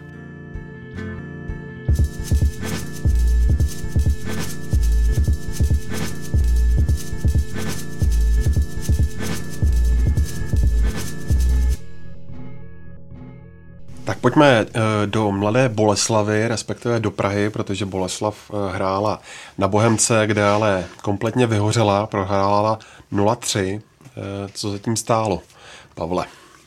Tak on to tady Radek zmínil, že pro něj je pořád Boleslav na první čtyřku, ten zápas byl z její strany, řekl bych, i tragický. A teda já bych se po to podepsal, protože já když jsem to dokoukával, tak mě jako překvapilo, jak Boleslav hrála a jakým stylem vlastně se snažila útočit, protože to, jestli, bavili jsme se o tom podle mě v případě Baníku v minulé sezóně výrazně, že to jeho útočná hra spočívala na párkrát si rozehrát vzadu, pak to zkusit nakopnout dopředu a uvidíme, co se stane. A když jsem viděl ten zápas s Bohemkou, tak tohle mm, úplně mě to připomnělo, ten víkend Boleslavy, která kdykoliv Bohemians na ní trošku nalezli, tak to byl nákop dopředu a na Komličenka. A teďka teda klobouk dolů před Josefem Jindřiškem, mm, mm. který je takový drobounky, ale to, co tam předvedl s Komličenkem, který v pluce šel dolů a byl naprosto nulový, to byl fantastický výkon. A je podle mě patrný, že o čem jsme se vlastně mluvili v tom úplně prvním podcastu před sezónou, jak ze středu obrany zmizel mm. Hájek s Jugasem, kdy to stoperský duo fungovalo skvěle a Boleslav s jejich výkonem vlastně rostla celkově. Teďka je tam nový duo, Daniel Pudil samozřejmě zkušený, Laco Takáč je tam dlouhodobě, ale je to podle mě hodně znát, zejména v té první čtvrt, čtvrt hodině do toho prvního gólu. Tam byly tak čtyři tutovky bohemky, která to nevyřešila dobře do té doby. Ale tam bylo tolik oken, které se měly trestat a vlastně se nic moc ne, ne, nezměnilo. Bohemka se potom zatáhla a Boleslav, ano, měla balon na, na kopačkách štěstí, ale jako jestli jsme zmiňovali, že třeba Plzeň měla v, tom, eh, měla v Lize mistrů problémy s finálovkou, tak tady to bylo úplně do očí bíjící. Asi nepamatuju v tom utkání na nějakou tutovku, kterou by si Boleslav vytvořila. Bylo to pořád to samé, dokola, bez nějaké, nějakého překvapivého řešení. Ano, v druhé půlce tam byl jistý progres, ale jinak to bylo pro mě obrovské zklamání, to, co vlastně Boleslav v tom zápase předváděla a je znát, že tam se uh, trenér Weber o tom mluvil, o nějakém, že neví teďka vlastně, jaká je reálná tvář mm, toho mm. týmu a já to upřímně taky nevím, protože Minulé, minulý, minulé sezóně jsme Boleslav chválili za to, jak na jaře vlastně jde, jde dopředu, jak tam jsou rychlý kontry, kdy to bylo fakt skvělý, jak když jsme viděli přikryl Mišanovič, Komličenko, jak spolu spolupracovali. Teď je otázka, jestli odešel přikryl, jak má Komličenko v hlavě nastavený to, že neodchází zatím. Pro mě teďka Boleslav je velká neznámá, která může vylítnout na čtvrté místo, kádr na to má, ale může být i obrovským vlastně zklamáním protože to, ten víkend mě fakt vlastně strašně zklamal to. A my se bavíme uh, o zápase na Bohemce, ale ona hrála předtím Boleslav s Karvinou hmm, a, a tam to, to nebylo bylo rozhodnutí až eh, ke konci a, a herně to taky nebylo uh, žádný zázrak, že by, nějaké, že by je nějak mydlila, tlačila. Jo, to, a ty jsi to zhrnul velmi, velmi přesně, ty, ty faktory, ten zásadní opravdu je ta, je ta stoperská dvojice, nebo odchod těch stoperů, jo. Tomáš Hájek má dobrou rozehrávku, takže tam, tam jim to chybí, když si vezmeme eh, podzimní výsledky, nebo z loňského podzima, eh, kdy Boleslav vyhrála doma 6-1, dostala pak 6 gólů v Plzni a tak dále, hmm. tak na jaře se to stabilizovalo, teď, tím to, teď to zase bude chvíli trvat, jestli se vůbec na to dostanou, takže eh, tam na, tu, na, na Boleslav, jakým způsobem se s tím popere, jsem hodně zvědavý, ale jinak ty faktory, faktory řekl přesně, na druhou stranu bych ocenili Bohemku, jo, protože uh, protože byla velmi dobře připravena. Martin Hašek, jak je, vždycky o něm mluvíme, že přemýšlivý trenér a tak dále, eh, někdy se pustí do tahů, které vypadají hodně zvláštně, Někdy mu výjdou, eh, někdy mu nevídou, eh, vys proti Plzni, že, záviška mm. na beku Bederka, který do té doby moc nehrál, tak to prostě nefungovalo. Teď mu ten tah s, Pep, s Josefem Jindřiškem, který vlastně si hlídal Komličenka, tak ten mu vyšel perfektně. Myslíš, Karle, že tam je náznak toho, že by ta letošní sezóna mohla být ze strany Bohemky lepší než ta poslední? Ona by měla být, protože Bohemka to jaro dohrávala v hrozné křeči, že jo? Věděli, eh, prostě, že jim to vůbec nešlo, nedávali góly, byli, eh, už tam byla deka z těch domácích zápasů, takže já si myslím, že eh, to lepší bude, ale taky Bohemka bude mít, teď dala tři góly, ale e, nemá klasického nebo gólového, gólového e, hroťáka, nemá. E, vypadá to, že jim může hodně pomoct příchod Jakuba Podaného, protože standardka krásně, jo, je to zkušený hráč, tu levačku má výbornou, takže to jim pomoct může. Já bych jen podotknul, že jestli se nepletu, tak loni Bohemka začala stejně, že vyhrála hmm. první domácí utkání hmm. a pak já nevím, kolikrát 13 krát, 14 krát, nebo nevyhrála doma, jo, takže Uh, Tam budou výkyvy, podle mě. Budou výkyvy, no, no, pořád, no. jo. A ten, úto- on je Traore, ten útočník. Keita. Keita. Já jsem si říkal, který to známý jméno to je. Ale eh, on nebude asi moc gólový na druhou stranu. To, co vlastně předvedl, zase mě milé a i dokonce bych řekl překvapilo, protože když jsem ho viděl v přípravě, jak byl takový, byl takový těžkopádný, říkal jsem si, tyjo, že vlastně skoro hraje ligu. A tady v něm Bohemka získává ne úplně střelce, ale jako kluka, který dokáže tím tou svou robustností podržet míč a má tam na křídlech ty rychlostní typu ala Vaníček, ala Nečas, na kterých se, kterým on by měl sklepávat míček, který on by měl vlastně podporovat tomu, aby dávali góly, takže to ale, jak ty Radek naznačil, je to, je to teďka výhra 3-0, která vypadá krásně, ale je potřeba to potvrzovat dál ze strany Bohemy. No, bude záležet, jestli se eh, vrátí k tři obráncovému systému, Hmm. nebo jestli teď eh, že, jo, se čtyřmi vzadu, takže tam si to musí, eh, musí si to sednout, nebo říct si, kterým tím systémem budou hrát. Ještě k tomu Kejtovi, mám informace z příbramy, že mu se jako strašně nechtělo dělat, jo? Hmm. že jako strašný přístup k tréninku a, a Což je zvláštní, že si ho vzal Martin a, a to, to, jsem chtěl říct, že mě právě strašně překvapilo, jako, že šel do Bohemky, takže jsem zvědavý, jak, ta, jak tam ta jejich spolupráce jako bude fungovat a jestli ho Hašek jako donutí, eh, donutí vzít v opratě a, a, a dřít, jo, takže mm, uvidíme prostě v průběhu, v průběhu sezóny, jak, jak se ten jejich vztah mezi nimi bude vyvíjet. On se tam dostal, myslím, přes zkoušku, ne? Nebo nešel tam rovnou. Pokud, totiž, je to pokud tam šel přes, tak právě mi překvapilo, jestli se nehryzel v Praze, že jo? Na, na druhou prostě. stranu s Benjaminem Tetehem to zvládl Martin Hašek, že jo? protože ten přicházel s podobnou pověstí ze Slovácka jo? a tam to, tam to zvládl eh, velmi dobře, tak snad se mu to povede i teď. A když se ještě vrátím k tomu Komličenkovi Radku, tak o jeho své ráznosti a přístupu k tréninku také kolují různorodé informace. Tak eh, mm, jak myslíš, že to má teď v hlavě nastavené on? Co jo, já třeba, jak jsem trochu třeba Komličenka poznal, protože jsem s ním vedl jednou jako poměrně jako obsáhlý rozhovor a, a, byl takový hrozně, hrozně jako přirozený a autentický, tak eh, mně jako nepřijde, že by to, že on by to nějak jako extra prostě prožíval. Jo. Pro něj asi jak, jako je blbý, že prostě Weber stáhnul o poločase a, a je to takový prostě styčený, styčený prst pro toho Komličenka, že, že takhle to dál nepůjde a nejde ani o ty góly, ale prostě o tu práci pro ten tým. Jo. To, jako We- Weber je, na tohle hrozný pedant, což je samozřejmě správně a, a, tomu Komličenkovi jako nic neodpustí. Jo.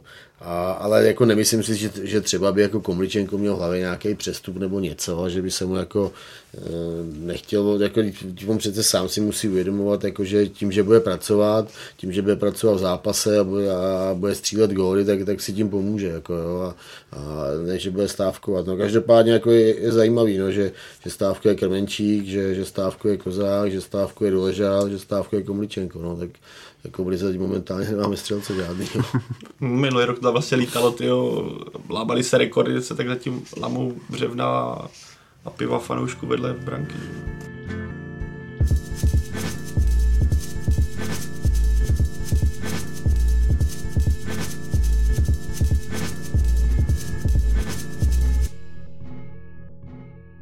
Naznačili jsme tu poháry, tak se ještě pojďme podívat právě na los českých týmů a začněme u Boleslavy. Pavle, tam má ve druhém předkole Evropské ligy kazašský Ordabasy. Tak eh, jsou středočeši podle tebe favority na postup i vzhledem k tomu, co předvedli v Dělíčku? Pro mě jako kazašská liga je velká neznámá, když jsem si jako snažil projít aspoň co ten tým vlastně je zač. Kdybys Tak řekl, to- že tam máš přilet, tak bys byl velký pašák. Byl bych velký pašák.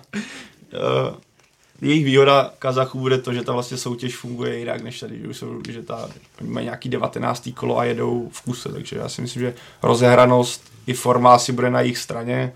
Pokud by tam šlo u nich něco vypíchnout, tak to bude asi útok, kde oni mají jednoho Brazilce Araucha a jednoho do místního hráče, kterýho nebudu jmenovat, protože to jméno je fakt peklo a, a bylo by to peklo, i kdyby se to snažil vyslovit a jelikož jsem si to neskoušel, tak to dávat nebudu. Takže v útoku oni by měli mít sílu, co jsem koukal i do loňské sezóny, jejich slabina by mohla být defenzivě, která není žádným držákem a nebyl tam velký počet nul.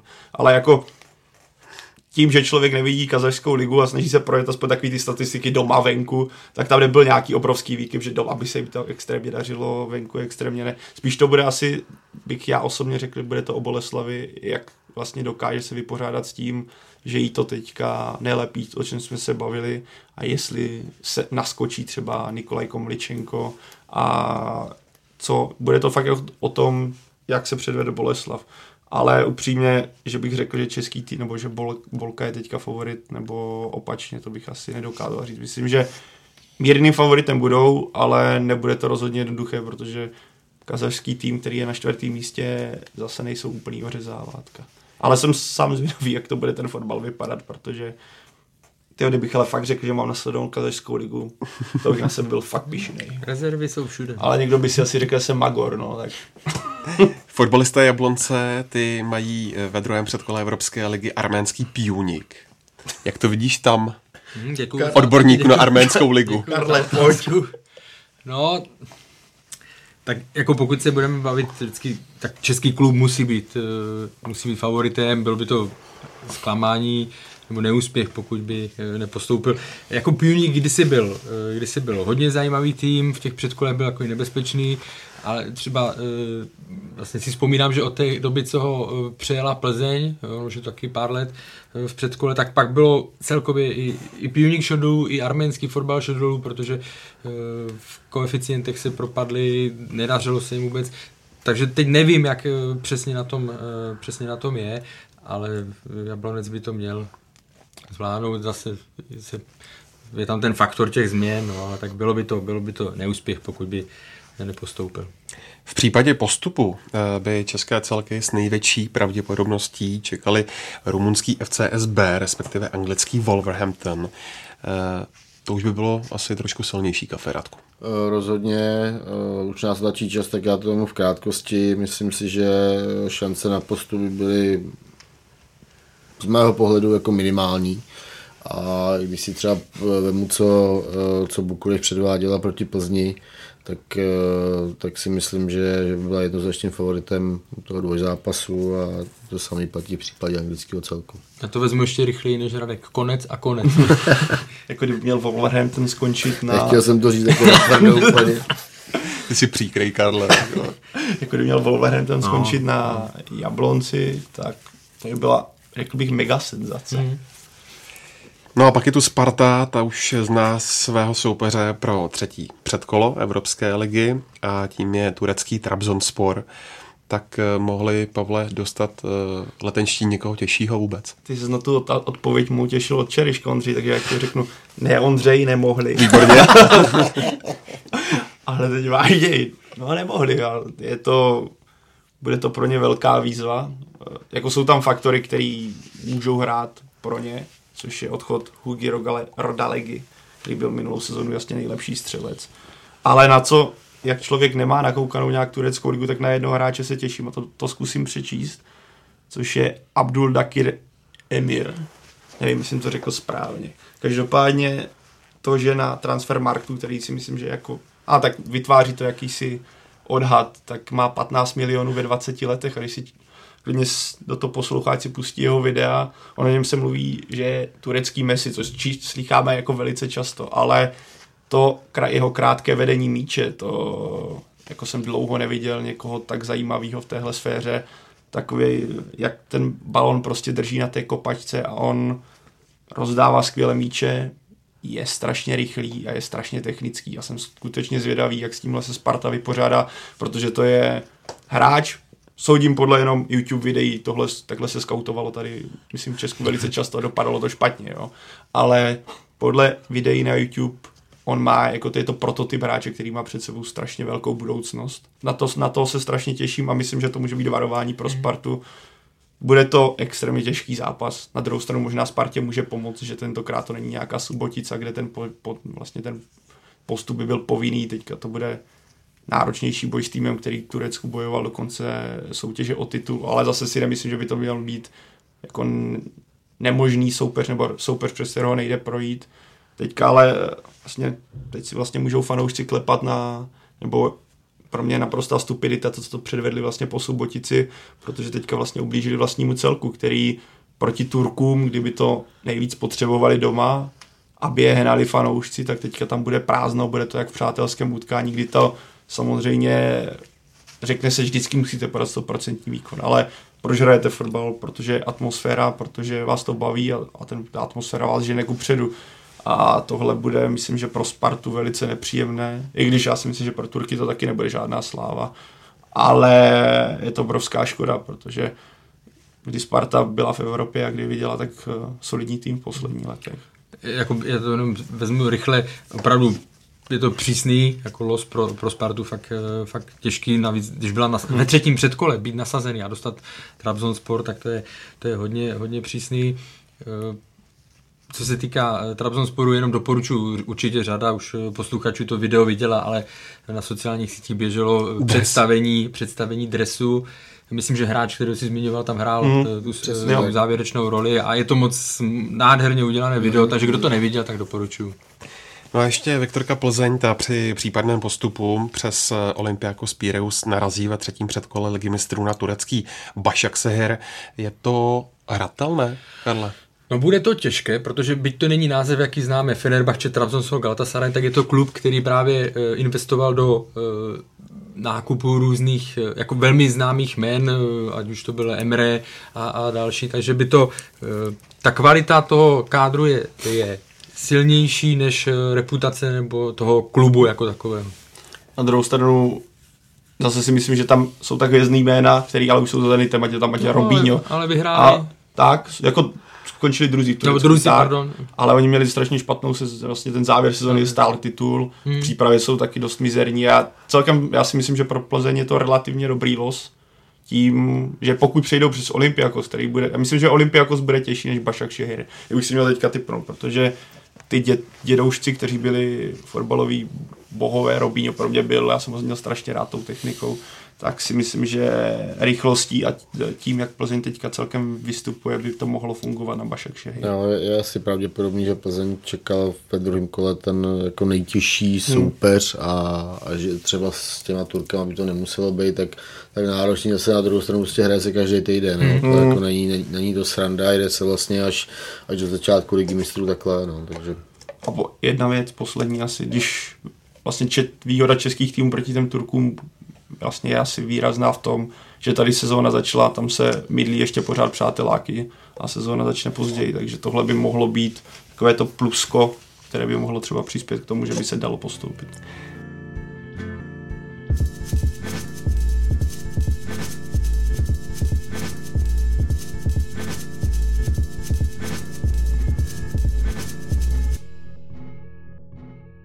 Ligu mistrů si naopak určitě nezahraje Slovan Bratislava, který senzačně vypadl už v prvním předkole. O tom, proč a co to vypovídá o slovenském fotbale, s námi po telefonu hovořil Palo Pralovský. Palo, dá se nazvat to vypadnutí Slovanu obrovskou ostudou a co to říká podle tebe eh, celkově o slovenském fotbalu? Uh Určite sa to dá nazvať obrovskou hambou vzhľadom k rozpočtom obidvoch tímov a vzhľadom, že sútieska ešte vlastne s nikým nepostúpila v pohároch, čiže toto bol prvý super, z ktorého prešla, čiže v tomto smere určite je to veľká hamba pre, pre Slovan. A čo to vypovedal v Slovenskej lige, ťažko povedať, lebo podľa dvoch zápasov sa zle hodnotí uh, úroveň súťažky by som radil niekde, ja neviem, na úroveň nejakého 7. 8. mužstva Slovenskej ligy, možno asi. Uh, a celková kvalita, akože nemyslím si, že by to malo teraz odzrkadlovať kvalitu celé Slovenské ligy. Uh-huh.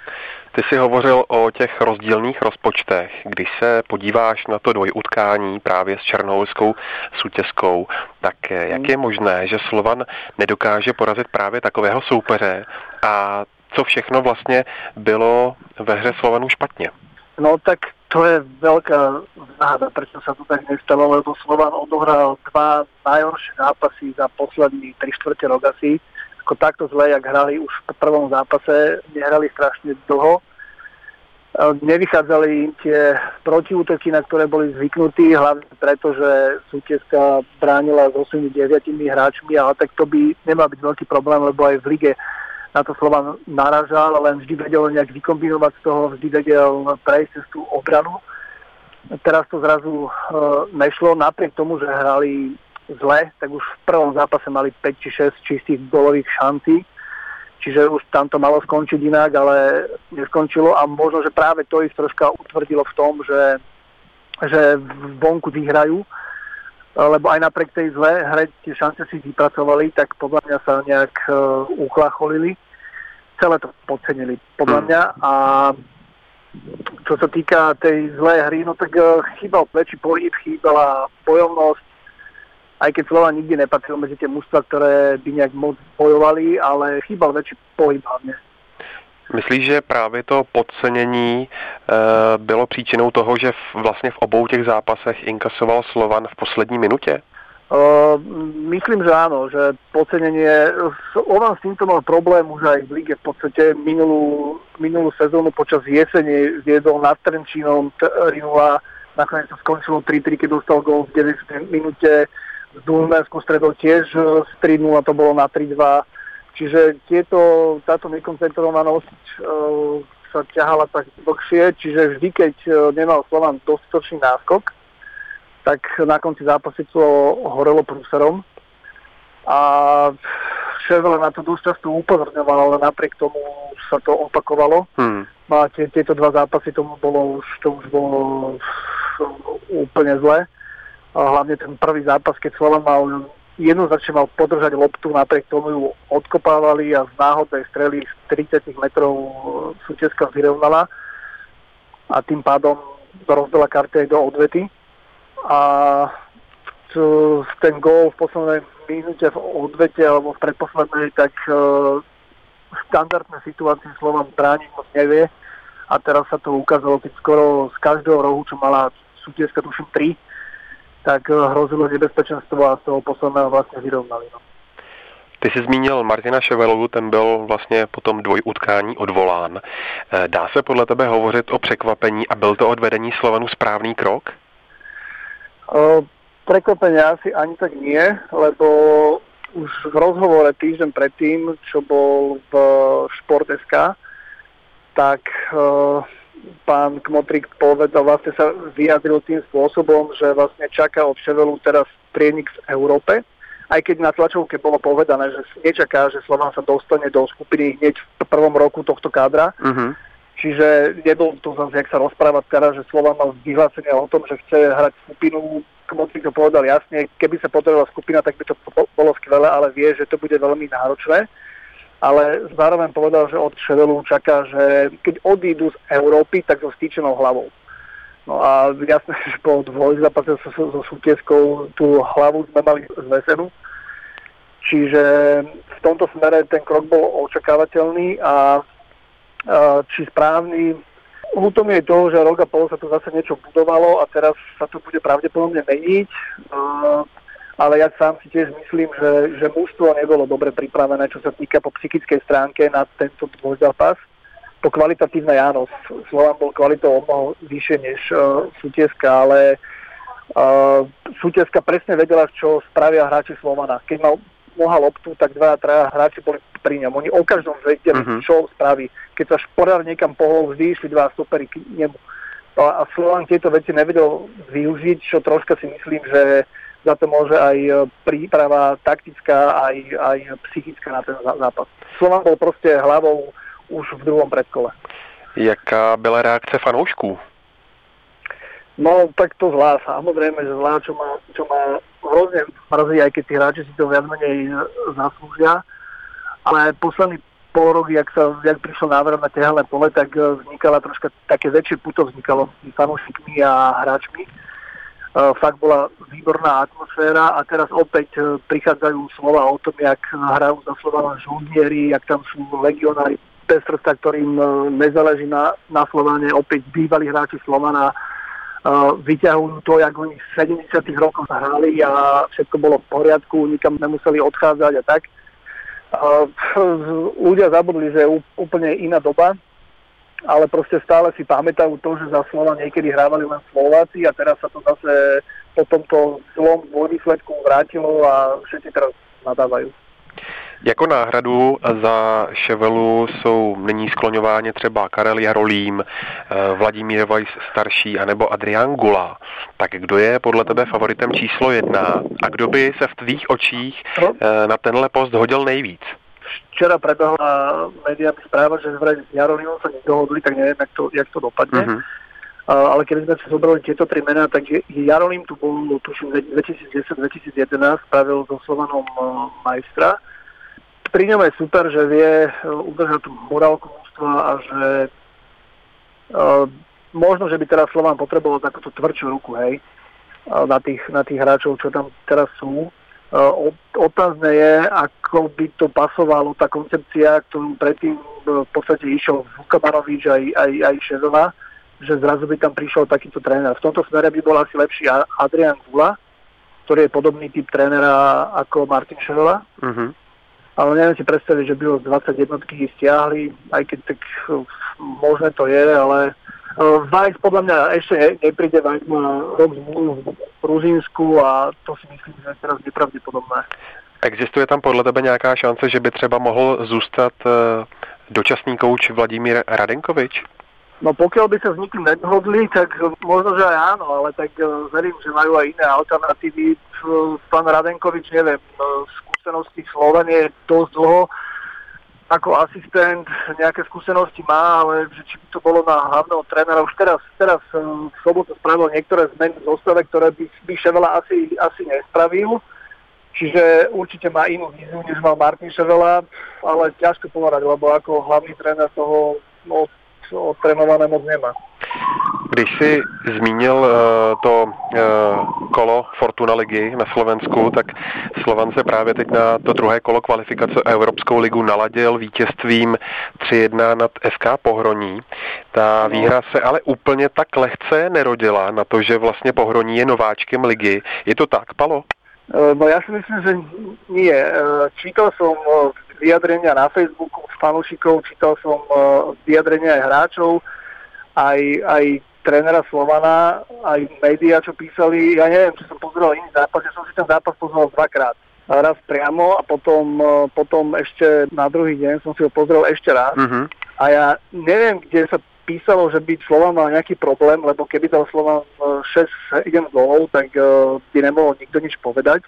Slovan tam mal pekné akcie. Opäť opakujem, že bojovnosť nikdy nebola na strane Slovana, čiže v tom pohronie jednoznačne Slovan predčilo ale Slovan predvedol pekné akcie, uh, mali veľa šancí, už dokonca aj z rohových kopov, ktoré kopal Nono väčšinou na Abenu a ten uh, mal tri čisté gólové šance z rohu, keď hlavičkoval tesne vedľa brány. Boli tam ďalšie narážačky, celkom pekné akcie, dobre hral na kraji, hral Bajrič na pravom obrancovi, dokonca aj po tom góle, čo všetci písali, že, že zrazu som panikáril, tak e, Slovan za tých 20 e, minút, čo dostal gól, tak odtedy mal ďalšie dva najazdy na brankára a po raz vystrelil na Abramu. Čiže ja si myslím, že to bol zápas úplne s prehľadom. Když eh, jenom malinko odbočím, tak eh, vlastně FK Pohroní je eh, nováčkem nejvyšší slovenské soutěže. Když jsem se díval, tak vlastně založen byl teprve před pár lety. Uh-huh. Jak se ti jevila jeho hra a jakou mu, jakou mu předpovídáš budoucnost? Áno, FK Pohorenie vzniklo s zlúčením Žiaru nad Hronom a Dolnej Ždane, čo boli vlastne dva druholigové, dokonca neviem, či Žiar nebol tretoligový klub. Čiže tieto dva kluby sa spojili a spravili FK Pohronie. Prvý zápas predvedli celkom dobrý výkon, bojovný hlavne, myslím si, že hlavne na domácom trávniku budú pre každého ťažkým superom. Uh, jak budú hrať ďalej, myslím, že kandidátov na zostup v Slovenskej lige sú iní, čiže podľa mňa sa udržia. Vraťme se ještě ke Slovanu. V té zmiňované kvalifikaci o Evropskou ligu eh, čeká ve středu Belasí kosovský tým KF Feronikeli. Tak no. jaké šance Slovanu dáváš, eh, když eh, je u něj taková menší výhoda toho, že začíná doma na tehelném poli? No ja práve, že neviem, či to je výhoda, lebo to, toto isté vlastne bolo zlé aj so, so Sutierskom, že keby Slovan začínal tam, tak by to dopadlo úplne inak, ale tak e, to si nenavýberajú. No tak musia postúpiť jednoznačne. Kvalita je opäť na strane Slovana, už to len dokázať na tom e, ihrisku. Kosovský tým, opäť tým bez skúsenosti, takisto jak Sutieska bola. Ja verím, že sa z toho dvojzápasu poučili a že teraz k tej kvalite pridajú troška aj behavosti. A dneska som sa akurát dočítal, že môže byť ešte problém so zostavením 11, lebo nie je jasné, že či bude môcť hrať Čavrič uh-huh. a Dražič, lebo sú Srby. Uh-huh. A takisto aj tréner Radenkovič, čiže je ešte otázne, kto sa vôbec postaví zajtra na lavičku Slovana. Že vraj sa čaká vyjadrenie srbskej vlády, neviem, že či to, či to je fakt takéto tvrdé až, že či môžu hrať proti kosovskému týmu, alebo nie. Očaká... Či síce povedal, že on nastúpi, ale že vraj dra- Dražic s Hradenkovičom by nemusel. Očekává se nějaká pekelná atmosféra, jako e, bylo střetnutí e, fanoušku několika týmů e, zhruba před 14 dny v Bratislavě? No asi, asi nie. Teraz rozmýšľam, že Dunajská streda, neviem, či prvý zápas hra doma. No, tak vtedy to bolo ostré, ale s Slovenskom nemá absolútne nič spoločné. To bola len taká nejaká zhoda náhod, že tí, tí hráči, teda tí fanúšikovia sa dohodli, že sa stretnú v Bratislave a že si to rozdajú. Čiže predpokladám, že na Tehelopoli bude kľud a uh, ešte uvidíme, čo spravia fanúšikovia z Slomana, lebo tí tiež nie sú moc za Kosovo, čiže to ešte dúfam, že tam nepríde nejaký trest zo strany UEFA. Podívejme se ještě do Evropské ligy dál. Tam to bylo ze strany slovenských týmů veselější. Dál jdou dva ze tří. Je to podle tebe překvapení anebo očekávaný scénář? Mm, asi očakávaný scénář. Od Ružomberka sa moc nepredpokladalo, že túto sezónu by predsa len oslabili počas letnej prestávky, čiže sa nepredpokladalo, že by prešli tie zlecky Sofia. Možno, že čakala troška väčší odpor, ale nepodarilo sa, aj keď herde to nebolo až také zlé, ak tie výsledky dva. Čo sa týka Trnavy, tak uh, je super, že po Babranom prvom zápase sa schopili a dokázali to, to uhrať e, výsledkovo aj herne, samozrejme išli hore. A Dunajská streda, uh, dve vyrovnané mústva, ktoré sa stretli Krakovi, s Krakoviou, čiže tam to bolo také v návažkách, rozhodlo sa v predĺžení a Dunajská ukázalo, že má tú svoju kvalitu. Čiže je to super, že aspoň tieto dve mústva a že vlastne pohári UEFA budú teda v lige európskej budú tri mústva slovenské. Kdyby si zkusil zapredikovat, tak má e, někdo z trojice Slovan, Dunajská streda a Trnava opravdu reálnou šanci se do základní skupiny Evropské ligy dostat? No, samozrejme, že bude záležať na žrebe.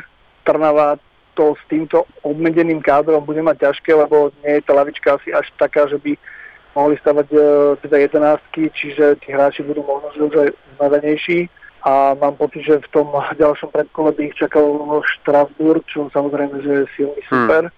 Dunajská streda podľa mňa môže to odtiahnuť, uvidíme, že či až do tej skupiny, ale určite má kvalitu na to, aby sa k nej tej skupine priblížila. No a Slovan, Slovan kvalitu má, teraz ide o to, že jak sa, jak sa na to naladia, Zatiaľ ten žrebín celkom žičí, čiže teoreticky by sa tam Slovan mohol dostať, ale po tom, čo predvedli v dvoch zápasoch, ťažko povedať, že čo sa v ich hlavách odohráva. Kdybychom si namalovali úplně ten nejčernější scénář a ani jeden z těch týmů by se do Evropy nedostal, jak moc velký problém by to pro slovenský fotbal byl? No tak uh, pre koeficient by to bol veľký problém, lebo ten sa nám nedarí zbierať už dlhšie. Minulý rok to bolo troška lepšie, keď Trnava postupila, ale v podstate uh, u nás sa to tak stáva raz za čas, že niekto postupí, čiže v tomto mhm. smere by to ani nebolo veľké prekvapenie. A, čiže my môžeme len dúfať, že sa tam niekto dostane. Tak jo, Palo, moc krát ti děkuju. Za maličko. Vzhledem k tomu, že jsme tenhle rozhovor natáčeli v úterý dopoledne, tak se situace od té doby trochu turbulentně pohnula na žádost eh, srbské vlády, totiž budou Slovanu v tom dvojutkání chybět hráči Čavrič a Dražič a taky dočasný trenér Radenkovič. Tak by vás jenom poprosil v krátkosti o vaše názory. Absurdita. To je všechno, co ti k tomu můžu říct. Je prostě absurdní. Říká se, politika se do sportu netahá a vidíme, že se tahá víc než vlastně každý rok mi přijde víc a víc. Lakonicky, jasně. Je tak to strašný, jo. Z dnešního Fotbal Focus podcastu je to všechno. Moc děkuju eh, Palovi po telefonu a taky tobě, Radku, tobě, Karle a tobě, díky. Pavle. Díky, díky. díky Ondřej, díky. A díky taky vám, že nás posloucháte. S dalším dílem jsme zpátky opět za týden a mezi tím můžete zavítat na web eh, fotbalfocus.cz a tradičně jsme taky na Spotify, Soundcloudu, v iTunes i na YouTube. A nevynechejte ani další podcasty ČT Sport, ať už aktuální Velofokus, basketbal či o americkém fotbalu. Mějte se hezky.